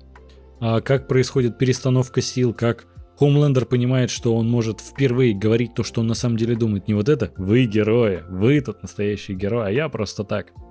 Когда он сходит с ума, не помню, во второй или в третьей серии, начинает говорить «это я настоящий герой, я лучше вас всех». клево. И народ его таким принимает, что немного неожиданно. Ну и ладно, типа классно, зато герой как-то меняется, обстоятельства, в которых он существует, меняются. За этим интересно наблюдать, что он будет делать дальше. Конечно, появляется и солдатик. Ты давай сначала, а то я сейчас переключусь. У меня были, да, это как раз подводка именно к солдатику, в том плане, что у меня были опасения, то что, ну вот у нас была гроза, опять же, это какой-то старый герой, да, откуда ее достали из пыльного шкафа, и она меняет расстановку сил. И я побоялся, что, с одной стороны, эта участь будет ждать и солдата. Угу. А солдат привнес то, что там раскрываются, наконец-то, всякие подковерные игры этого Войта до появления семерки. Угу. То, что до этого была еще там другая группа супергероев, в которой был Нуар, чью историю мы ждали, собственно, 3 сезона, и наконец-то мы ее получили. Да-да-да. Причем, ты знаешь, наверное, это мы чуть дальше просто проговорим. Для меня история черного нуара — это самое главное вот противоречие всего сериала. Мне, с одной стороны, жутко не понравилось, с другой стороны, мне все-таки понравилось. Я даже до конца не понимаю, как относиться к этому. Но, наверное, об этом попозже. Mm-hmm. Солдат Дженсен Эклс, так его, по-моему, актер зовут? Да, Дженсен Эклс. Привносит настолько прям большую свежесть сериала, mm-hmm. что даже в это не верится.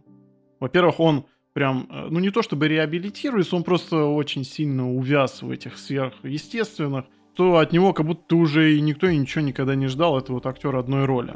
Тут он появляется и внезапно просто нагибает всех и вся.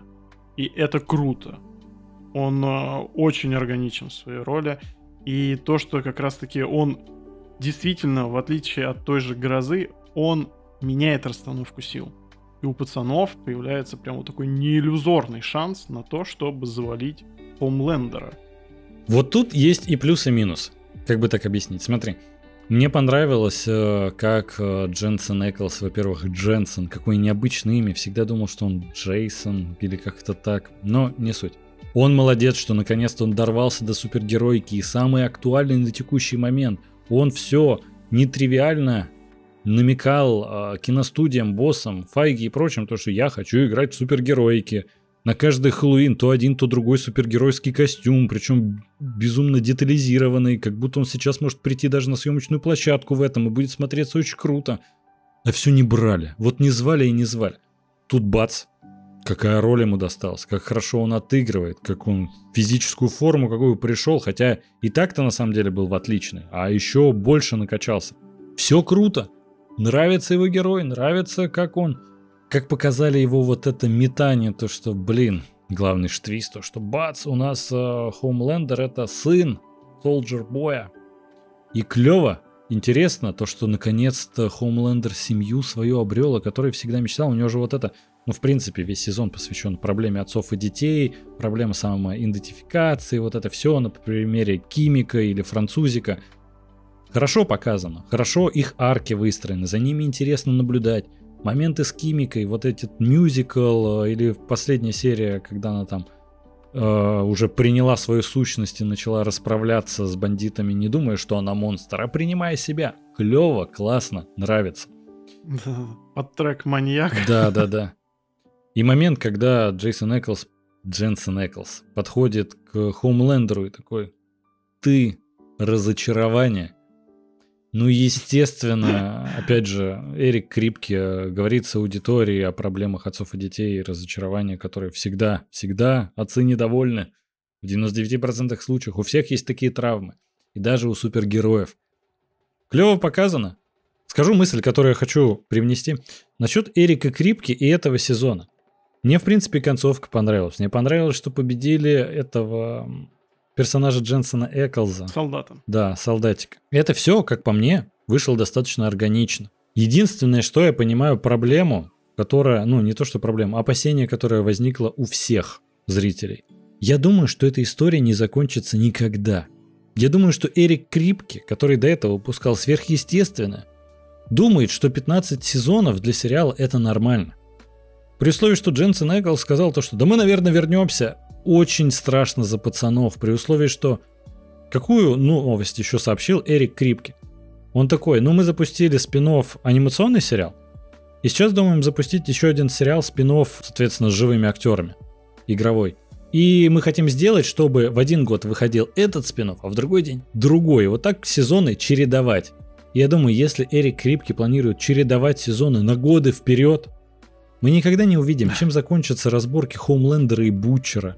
Они так и будут поочередно воспитывать этого пацана. Он то будет то плохим, то хорошим. И как будто вся интрига умерла в конце этого сезона.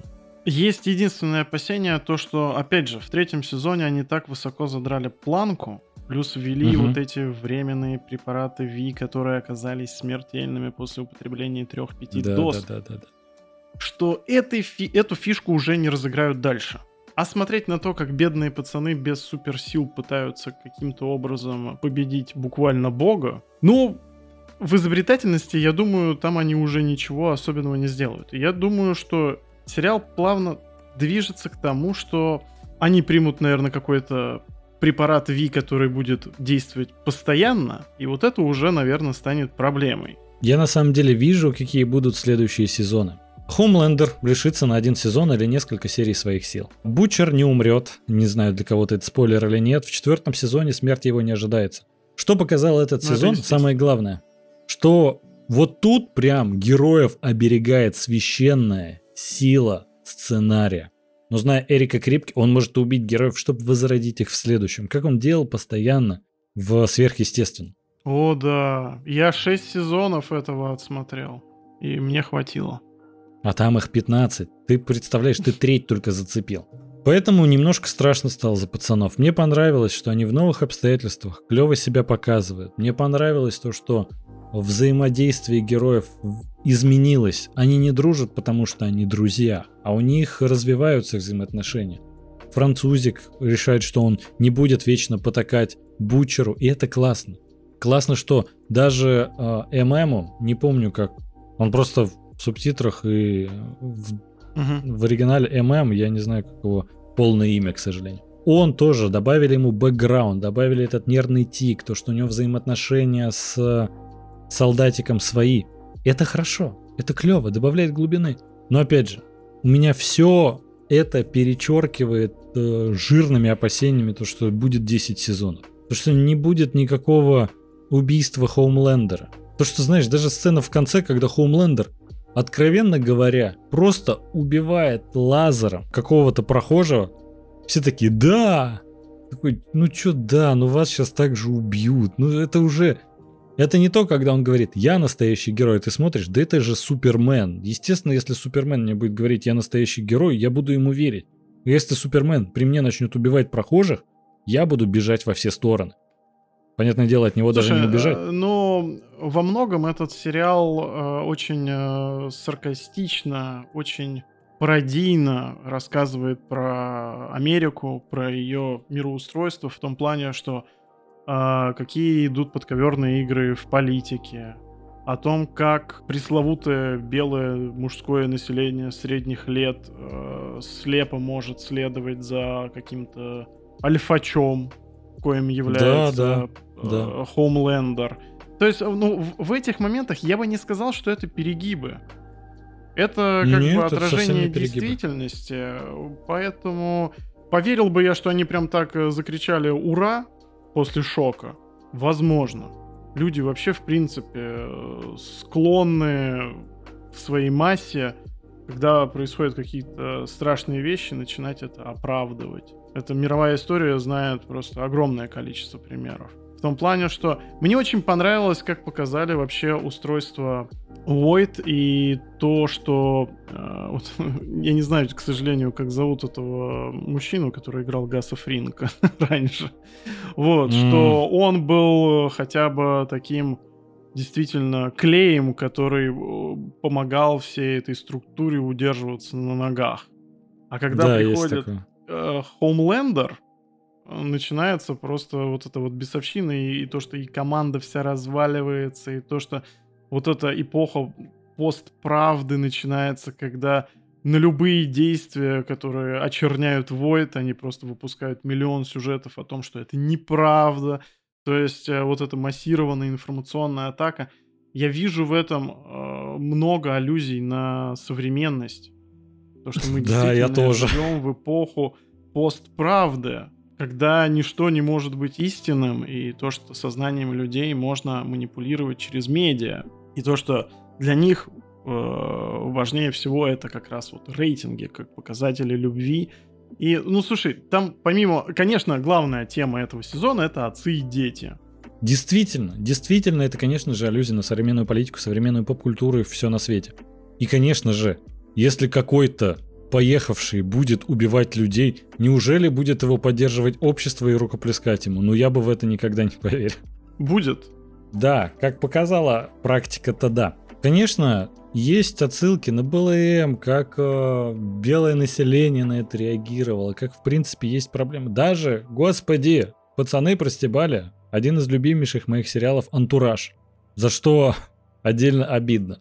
Ну, как бы, это сатира, это постмодерн такой, чтобы показать, насколько современное общество, где ошибается, где заблуждается, как кто на что реагирует. Как будто, знаешь, они больше в это все уходят, забывая про то, что у них есть герои и сюжет. Они вроде в этот сезон их добавили. Добавили им всем бэкграунда, глубины линий, все вот это прочее. Но как будто, что мне ждать от следующего сезона? Еще больше отсылок на современность. А сюжета там не будет. Там не будет победы над Хоумлендером или Хоумлендера над Бутчером. Они так и будут такие. Ну а теперь вот новый злодей. Вот, например, это Конгрессвумен появилась. Ты знаешь, Андрюх, я не в полной мере с тобой согласен. Опасения такие есть, возможно. Такие сайт-проекты наводят на определенные мысли, но я думаю, что то, что касается конкретно пацанов, я не думаю, что эта история может продлиться более 5, максимум 6 сезонов. Потому что это действительно уже людям приестся, и но на данный момент, лично для меня, это самый крутой супергеройский сериал, который все-таки есть. Если его так можно назвать вообще супергеройским. Потому что это прям вывернутое наизнанку клише о том, как будут вести себя люди с суперспособностями. Я думаю, что Крипке очень, опять же, из тех людей, которые чувствуют то, что, как и братья Дафферы, что нужно дать аудитории. Ну, ты знаешь... Как будто он чувствует и не очень. В этом сезоне, да. В прошлом, как будто, знаешь, он такой: а если я сделаю просто тех же пацанов, ну просто люди любят мокруху, я буду добавлять мокруху. Да мокруха — это просто первое, что удивило. И не только это-то людям нужно. Конечно, в этом сезоне он вывел это опять на новый уровень. И там вот этот героя орги, или как там ее назвали, это херогазм. Да-да-да. Это, конечно, шокирует. Честно сказать, на телевидении я такого никогда не видел. Когда перед серией «Пацанов» именно этой предупреждение было, когда обычно никаких предупреждений не было и там всегда чернуха была, это, конечно, оправдано. Это клево, это опять удивило, но вечно ты этим удивлять не можешь, ты просто в порнуху какую-то откровенную уйдешь. Ты просто будешь, у тебя полсерии показывать расчлененку, другую половину серии порнуха. А между всем этим будет появляться Хоумлендер и говорить «Мстители отстой». Ну типа, не знаю. Вообще очень странно то, что когда я как раз увидел эту плашку, я ожидал чего-то такого, что меня, ну, может шокировать. Я бы не сказал, что я прям преуспел в том, что легко реагирую на какой-то такой шок-контент. Но, честно говоря, вот когда супер маленький, не знаю, местный человек-муравей забирается мужику другому в ретро и потом взрывается, и там кишки на всю квартиру. Как бы вот это меня больше удивило, нежели то, что там происходило в особняке. Ну, там, ну, пробежал этот A-Train, там, стер его, там, этого голубого ястреба, или как его там звали, там, в какое-то мясище. Ну, окей. Да, ну, взорвался там этот, ну, там мужик с каким-то там супер подвижным и большим пенисом там пытается там нападать на Эма. Ну, такое, не знаю, ну, прям, не знаю, чтобы шокировало, я прям так не сказал. Что такого не было на телевидении, ну, да тоже не сказал бы. Все-таки там всякие были «Игры престолов» и там, в принципе, сейчас сериалов, где есть там гениталии, прям этим сильно так не удивишь. Ой, ну давай откровенно, там не просто гениталии, там показали оргию супергероев, которые там применяют различные фетиши. И там просто член на весь экран супер длинный. Я не знаю, где ты в другом сериале это видел. Я лично это видел вообще впервые на телевидении. И никакая даже «Игра престолов» с этим не сравнится. Это не просто пенис в кадре показать. Там прям показывают полсерии Саити. Ой, почему-то именно в этом вариации я решил так описать это все действие. В различных извращенных формах, фетишах, и опять же, когда просто герой, и у него вот тут член на экране. Я такого нигде не видел. Огромный член, который вот он на шею себе вешает, который вешает на шею другим гостям и прочее. Не знаю, ну, тут я с тобой полностью не согласен. Обливают белой жидкостью Эмма, опять же. Ему там что-то больше всех повезло вообще. Вот, и там, ну, забавно, ну, смешно, ну, прям похабщина, ну, да, ну, как-то прям, не знаю, да не шокирует это. Не, ну, я не скажу, что это, типа, знаешь... Ну, это не... Что-то новое, что поделило телевидение до и после. Нет, конечно, такого нет. Это просто я, знаешь, такой думал, ну, давайте, я уже видел много в этом сериале, в принципе, то, что в других не показывают. Давайте покажите мне что-то новое. Ну и огромный член на весь экран и такой. Да, это что-то новое, такого я не видел. Не, все-таки для меня в топе это взрыв через уретру. Это, конечно, да. Это было впечатляюще. Остальное, после этого что-то мне там уже ничего и не страшно. Видимо, было так. Глаз замылился. Просто, знаешь, как будто Эрик Крипке делает в основном ставку вот на это. Это, конечно, ну, прикольно, но ты так долго не поиграешь. Слушай, а вот, он помимо знаешь, когда этого, еще в конце... Он помимо этого, он делает ставку на крутых альфачей. Это все равно, это одно большое сражение крутых мужиков. Угу. Бучер, который без суперсил пытается там драться с богом, я не знаю, это какой-то, не знаю, как Бэтмен против Супермена, боги среди нас, Injustice. Да. Ну вот что-то такое, не знаю, меня этим берет сериал. И опять же, для меня как вот такой фан-сервис, что им дали силы, сравнимые с тем, что может тот же Homelander, это круто. Да. Вот, да, единственное, что меня пугает, что он не сможет продолжать. Меня, во-первых, расстроило что? Вот. Подобрались к черному нуару. Я ждал всего чего угодно, но не того, что мне показали.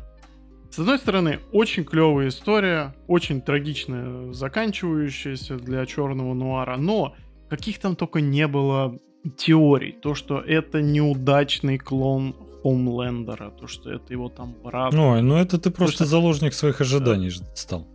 Ну, слушай, это там проговаривается, что все думают, что ты самый загадочный. Это Хомлендер, мы причем говорит. А да, на самом деле, вот ты вот простой, я тебя знаю, все дела, вот, и как ты мог со мной так поступить?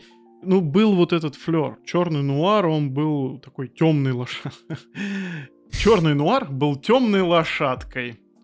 Так и запишем. То, что, ну, ты что-то от него другого ждал. А по сути, ну, то, что он был изуродованный, ну, скорее всего, все это понимали. Вот. Прикольно подвязали эту историю с солдатиком. Ну, а дальше, не знаю, все эти... Возможно, меня мультяшные вот эти полудиснеевские персонажи подкупили. Очень крутое завершение истории. Да. Но хотелось чего-то другого. Вот поэтому до сих пор не понимаю, как к этому относиться. Вадим, я тебе больше скажу. Черный нуар вернется. Это Эрик Крипке подтвердил. Хотя нет, что я радуюсь-то? Я вообще с другого. Что радоваться-то? Да, но опять же, солдатика не убили, он там в коме лежит. Я смотрю такой, меня это как-то он напрягает. Вернется, да. То есть такого персонажа точно не уберут в долгий ящик. Ему нужно будет вернуться. То, что Мэйв не умерла, это тоже как-то вот немножко не то. По-моему, после такого эпичного сражения с Хомлендером можно было ее отправить на пенсию уже. Ну, в смысле, в гроб. Ты знаешь, просто в целом, ну, странные ощущения от финала в том плане. Мне-то, в принципе, понравилось там вот, что Райан почувствовал, что отец рядом, что Хоумлендер почувствовал, что у него сын есть, и, возможно, это изменит его поведение. Что Бутчер почувствовал, что он не козел. Да. Возможно, в дальнейшем это изменит их поведение, за этим будет интересно наблюдать. Но ты прям чувствуешь, что тебе впихивают конвейер. Такие, черный нуар вернется, и солдатик тоже. Да все вернутся, потому что никто не умирает. Естественно, потому что вам нужно просто тянуть из нас внимание, а следовательно деньги. И это просто меня убивает. Я не хочу этого. Я прям, ты знаешь, вот возвращаясь к братьям Даффер. Они такие говорят, 5-й сезон последний. Я такой, почему-то я думал, что 4-й последний, но, наверное, напутал. Это я лоханулся, но допустим. Допустим, что они решили сезончик выжить лишний. А тут Эрик Крипке говорит, да я буду следующий сезон, а там еще со спин-оффом чередовать, и все эти вернутся, и новых я еще добавлю, там школа мутантов, как в Людях Икс будет. И я прям такой, господи, чувак, ты бы хоть как-то скрывал, что ты конвейер планируешь делать, и вообще бездушную машину, на которую по большому счету тебе плевать. Вот это чувство наплевательства, оно прям ощущается сильно.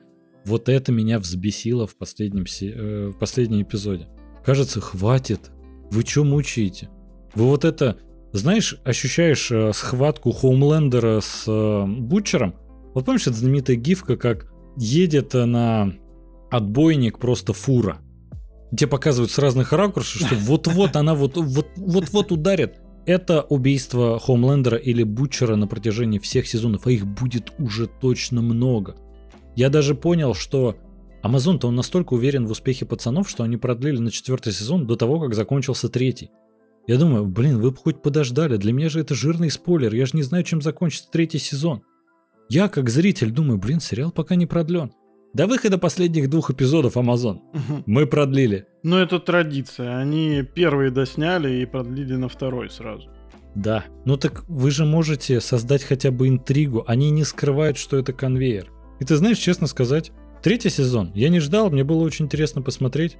Я снова не жду 4-й сезон. Потому что, опять же, серьезно, в этом сезоне не ударились в то, что дали обычным людям суперспособности. В следующем сделают антидот, который будет лишать суперспособностей. Топ Хоумлендер почувствовал себя живым человеком, вот это все. И менялись их характеры, понятное дело. А потом вернется еще Дженсен Эклс, и Нуара вернется, и сделают, возможно, вот эту версию, что это неудачный клон Хоумлендера, еще один, и что на самом деле этих Хоумлендеров много, и что не будет отцовских чувств. И ты прям сразу вот видишь все эти сюжеты. Это же так банально. Что он на самом деле убил черного Нуара.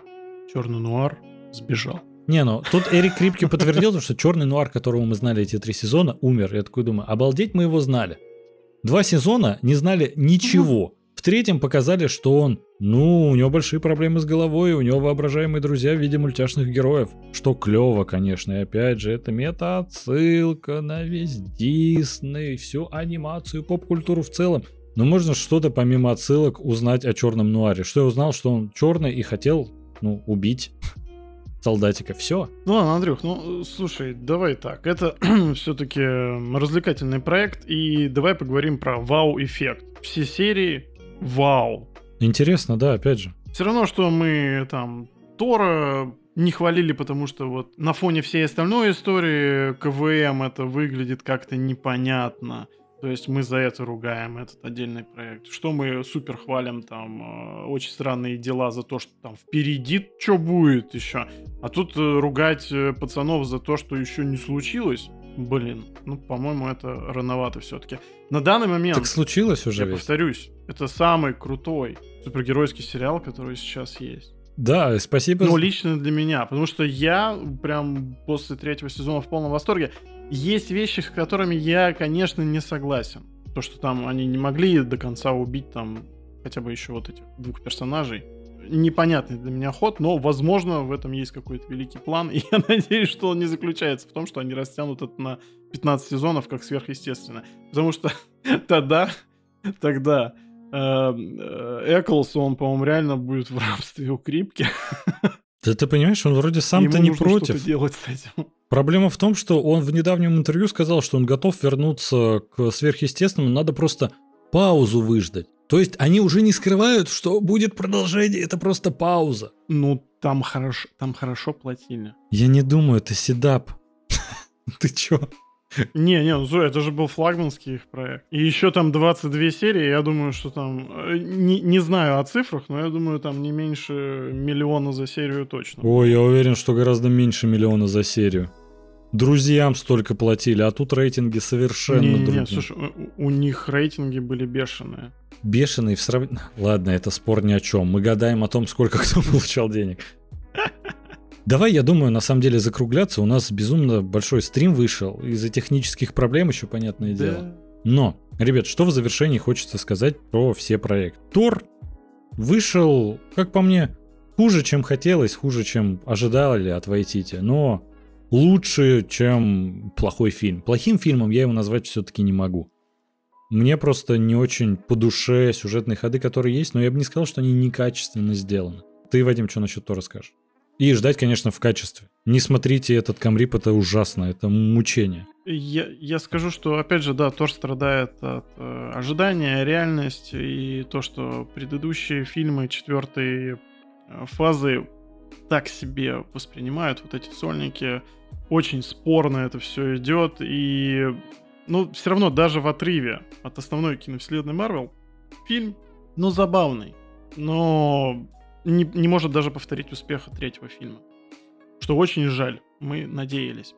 По поводу «Очень странных дел», это прям must have, это надо смотреть. Да. Теперь я даже присоединился к любителям «Очень странных дел», потому что смогли братья Даффер не то что удержать марку, они прям подняли качество вообще, в принципе, сериального искусства на какой-то прям новый уровень. Я не побоюсь этого слова. Это прекрасный проект. Да, полностью согласен.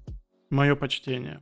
Причем, знаешь, это действительно, это сродни ажиотажа, который есть действительно вокруг «Мстителей. Финал», «Мстители. Война бесконечности». Это прям нужно смотреть, чтобы вот пережить этот культурный феномен. А это культурный феномен. Вы в ближайшее время такого масштабного ничего не увидите.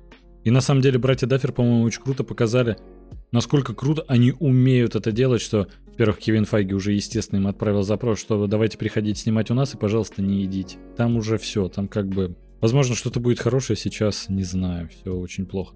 Но, знаешь, типа, крутые же проекты есть еще там. «Мир Дикого Запада». Ну, очень крутой проект. Ну, ты знаешь, я не знаю ни один проект круче, чем «Очень странные дела». И вот эта планка, на которую они вышли, за это им безумное уважение. Они молодцы. Прежде чем мы перейдем к обсуждению пацанов, Юра, наш друг, и человек, который поддерживает нас на бусте, нам написал в общий чат, что актер Дженсен Эклс, который играет Дина Винчестера, зарабатывает за съемки в одном эпизоде «Сверхъестественного» $175,000, а его коллега Джаред Падалеки, который исполняет роль Сэма, $125,000. Дин Винчестер, Дженсен Эклс, я тебя переоценил. А я тебе говорил, ты с чего взял, что у Седаба откуда деньги на миллион за эпизод, когда их выходит 20 в год? Я думал, что они в этом трешаке не могут... Я прошу прощения у тех, кто является фанатом этого сериала. Ну, это сугубо личное наше мнение, не воспринимайте на личный счет. 5-6 сезонов я еле пережил, я до последнего как бы пытался, я его смотрел тогда в ангоинге. Я честно скажу, мне даже судить нельзя, я не смотрел, я просто знаю, что мне не понравится, поэтому и не смотрю. Андрюх, тебе, да, скорее всего, не понравится. Я думал, что их там удерживают действительно либо насильно, либо за очень большие деньги, но, видимо, это не так. По поводу пацанов. Не разделяю все-таки скепсиса Андрюхинова по поводу того, что они превратятся в какую-то Санта-Барбару. Очень в них верю. Я надеюсь, что, ну, если четвертый сезон не перепрыгнет третий, то хотя бы останется на одном уровне с ним, потому что тоже очень качественно. Это крутейший развлекательный проект. Я прям получил от него большущее удовольствие и надеюсь, что будет нас радовать и дальше, но не так долго. Вадим, а вот вопрос. Долго это сколько? Ну, я же сказал, что 5, максимум 6 сезонов. Ну, то есть... Я думаю, что 5 это прям край. То есть следующий сезон предпоследний для тебя? Я очень надеюсь. Я уверен, что нет. Либо же, если их будет 15, это будет как «Сверхъестественным», я брошу на 5 или на 6, я уже не помню. Ты знаешь, на самом деле, насчет пацанов я с тобой согласен. Проект классный, мне безумно понравился сезон. Вся критика современного общества, современной повестки, супергероики, всего прочего. И классно, филигранно сделано, тонко. Умеют удивлять. Персонажей стараются хотя бы в этом сезоне добавлять какие-то новые обстоятельства. Интересно смотреть, как они себя там ощущают и что они делают. Опасения, надеюсь, мои не подтвердятся. Честно скажу. Положа руку на сердце, будет 5 сезонов, это будет шикарно, это будет восторг. Будет 6, уже похуже, но еще смотрибельно. Будет 8, это все, это я не досмотрю. Честно скажу, потому что это конвейер. Будет больше 6 сезонов, положа руку на сердце, конвейер. А так как Эрик Крипке хочет чередовать спин-оффами и основным сериалом, у меня плохие ожидания. Но будем надеяться, возможно, я просто из мухи слона делал. Не отрицаю, увидим просто, что будет дальше. Ребят, напоминаю, на всякий случай, в следующую пятницу у нас будет стрим-просмотр «Принца Персии». Пройдет он в нашем телеграм-канале. Обязательно подписывайтесь, и ссылочки есть в описании. Мы там иногда с Вадимом перекидываемся кружочками, обсуждаем интересные темы, например, почему Тимати в своем треке «Жара» поет про фильм, что он человек дождя, когда он не понимает, что это больше отклонение. Но не суть, просто рассуждаем там на такие темы. Достаточно забавно. И, конечно же, будем безумно вам благодарны, если вы нам поставите хорошую оценочку на Apple подкастах, Google подкастах, подпишитесь на Яндекс.Музыке и на любых платформах, на которых нас слушаете. Подпишитесь на YouTube. Ой, у нас скоро будет 1000. 1000 подписчиков. Вы знаете, что это значит? Для нас это целое событие, мы на этот счет будем делать отдельный ролик. Угу. Завтра едем снимать первый выпуск подкаста «На натуре» в новом формате. Это будет не классический обзор фильмов, сериалов и не что мы смотрим. Немного другое попробуем. Очень будет интересно, чтобы вы посмотрели и в комментариях поделились, как вам. Если поддержите просмотром и лайком, это будет безумно полезно. И еще, что хотел сказать, конечно же, про Бусти. На Бусти теперь выпуски выходят на день, на два раньше. Мы видим то, что некоторые начали поддерживать нас. Спасибо вам большое за это. Все уходит на улучшение качества подкаста, ребят, серьезно. Хотелось бы нам пошиковать тут, не знаю, вот так долларами покидаться, но... Мы купили 2 микрофона, там сложность с переходниками, чтобы это все к айфонам подключить, потому что будем снимать на камеру, еще на 3-ю камеру. Короче, будем делиться, кстати, в нашей телеге бэкграундом со съемок. И еще продумываем все к съемкам клипа для нашей подруги. Вот, спасибо, что были с нами все это время. Спасибо, ребята, спасибо за донаты, спасибо за поддержку. И для вас вещали, как всегда, толкователи кино, в частности, начинающий режиссер Андрей Кротов и ваш любимый кинокритик Вадим Новиков. Всех любим, целуем. Пока. Пока, ребят.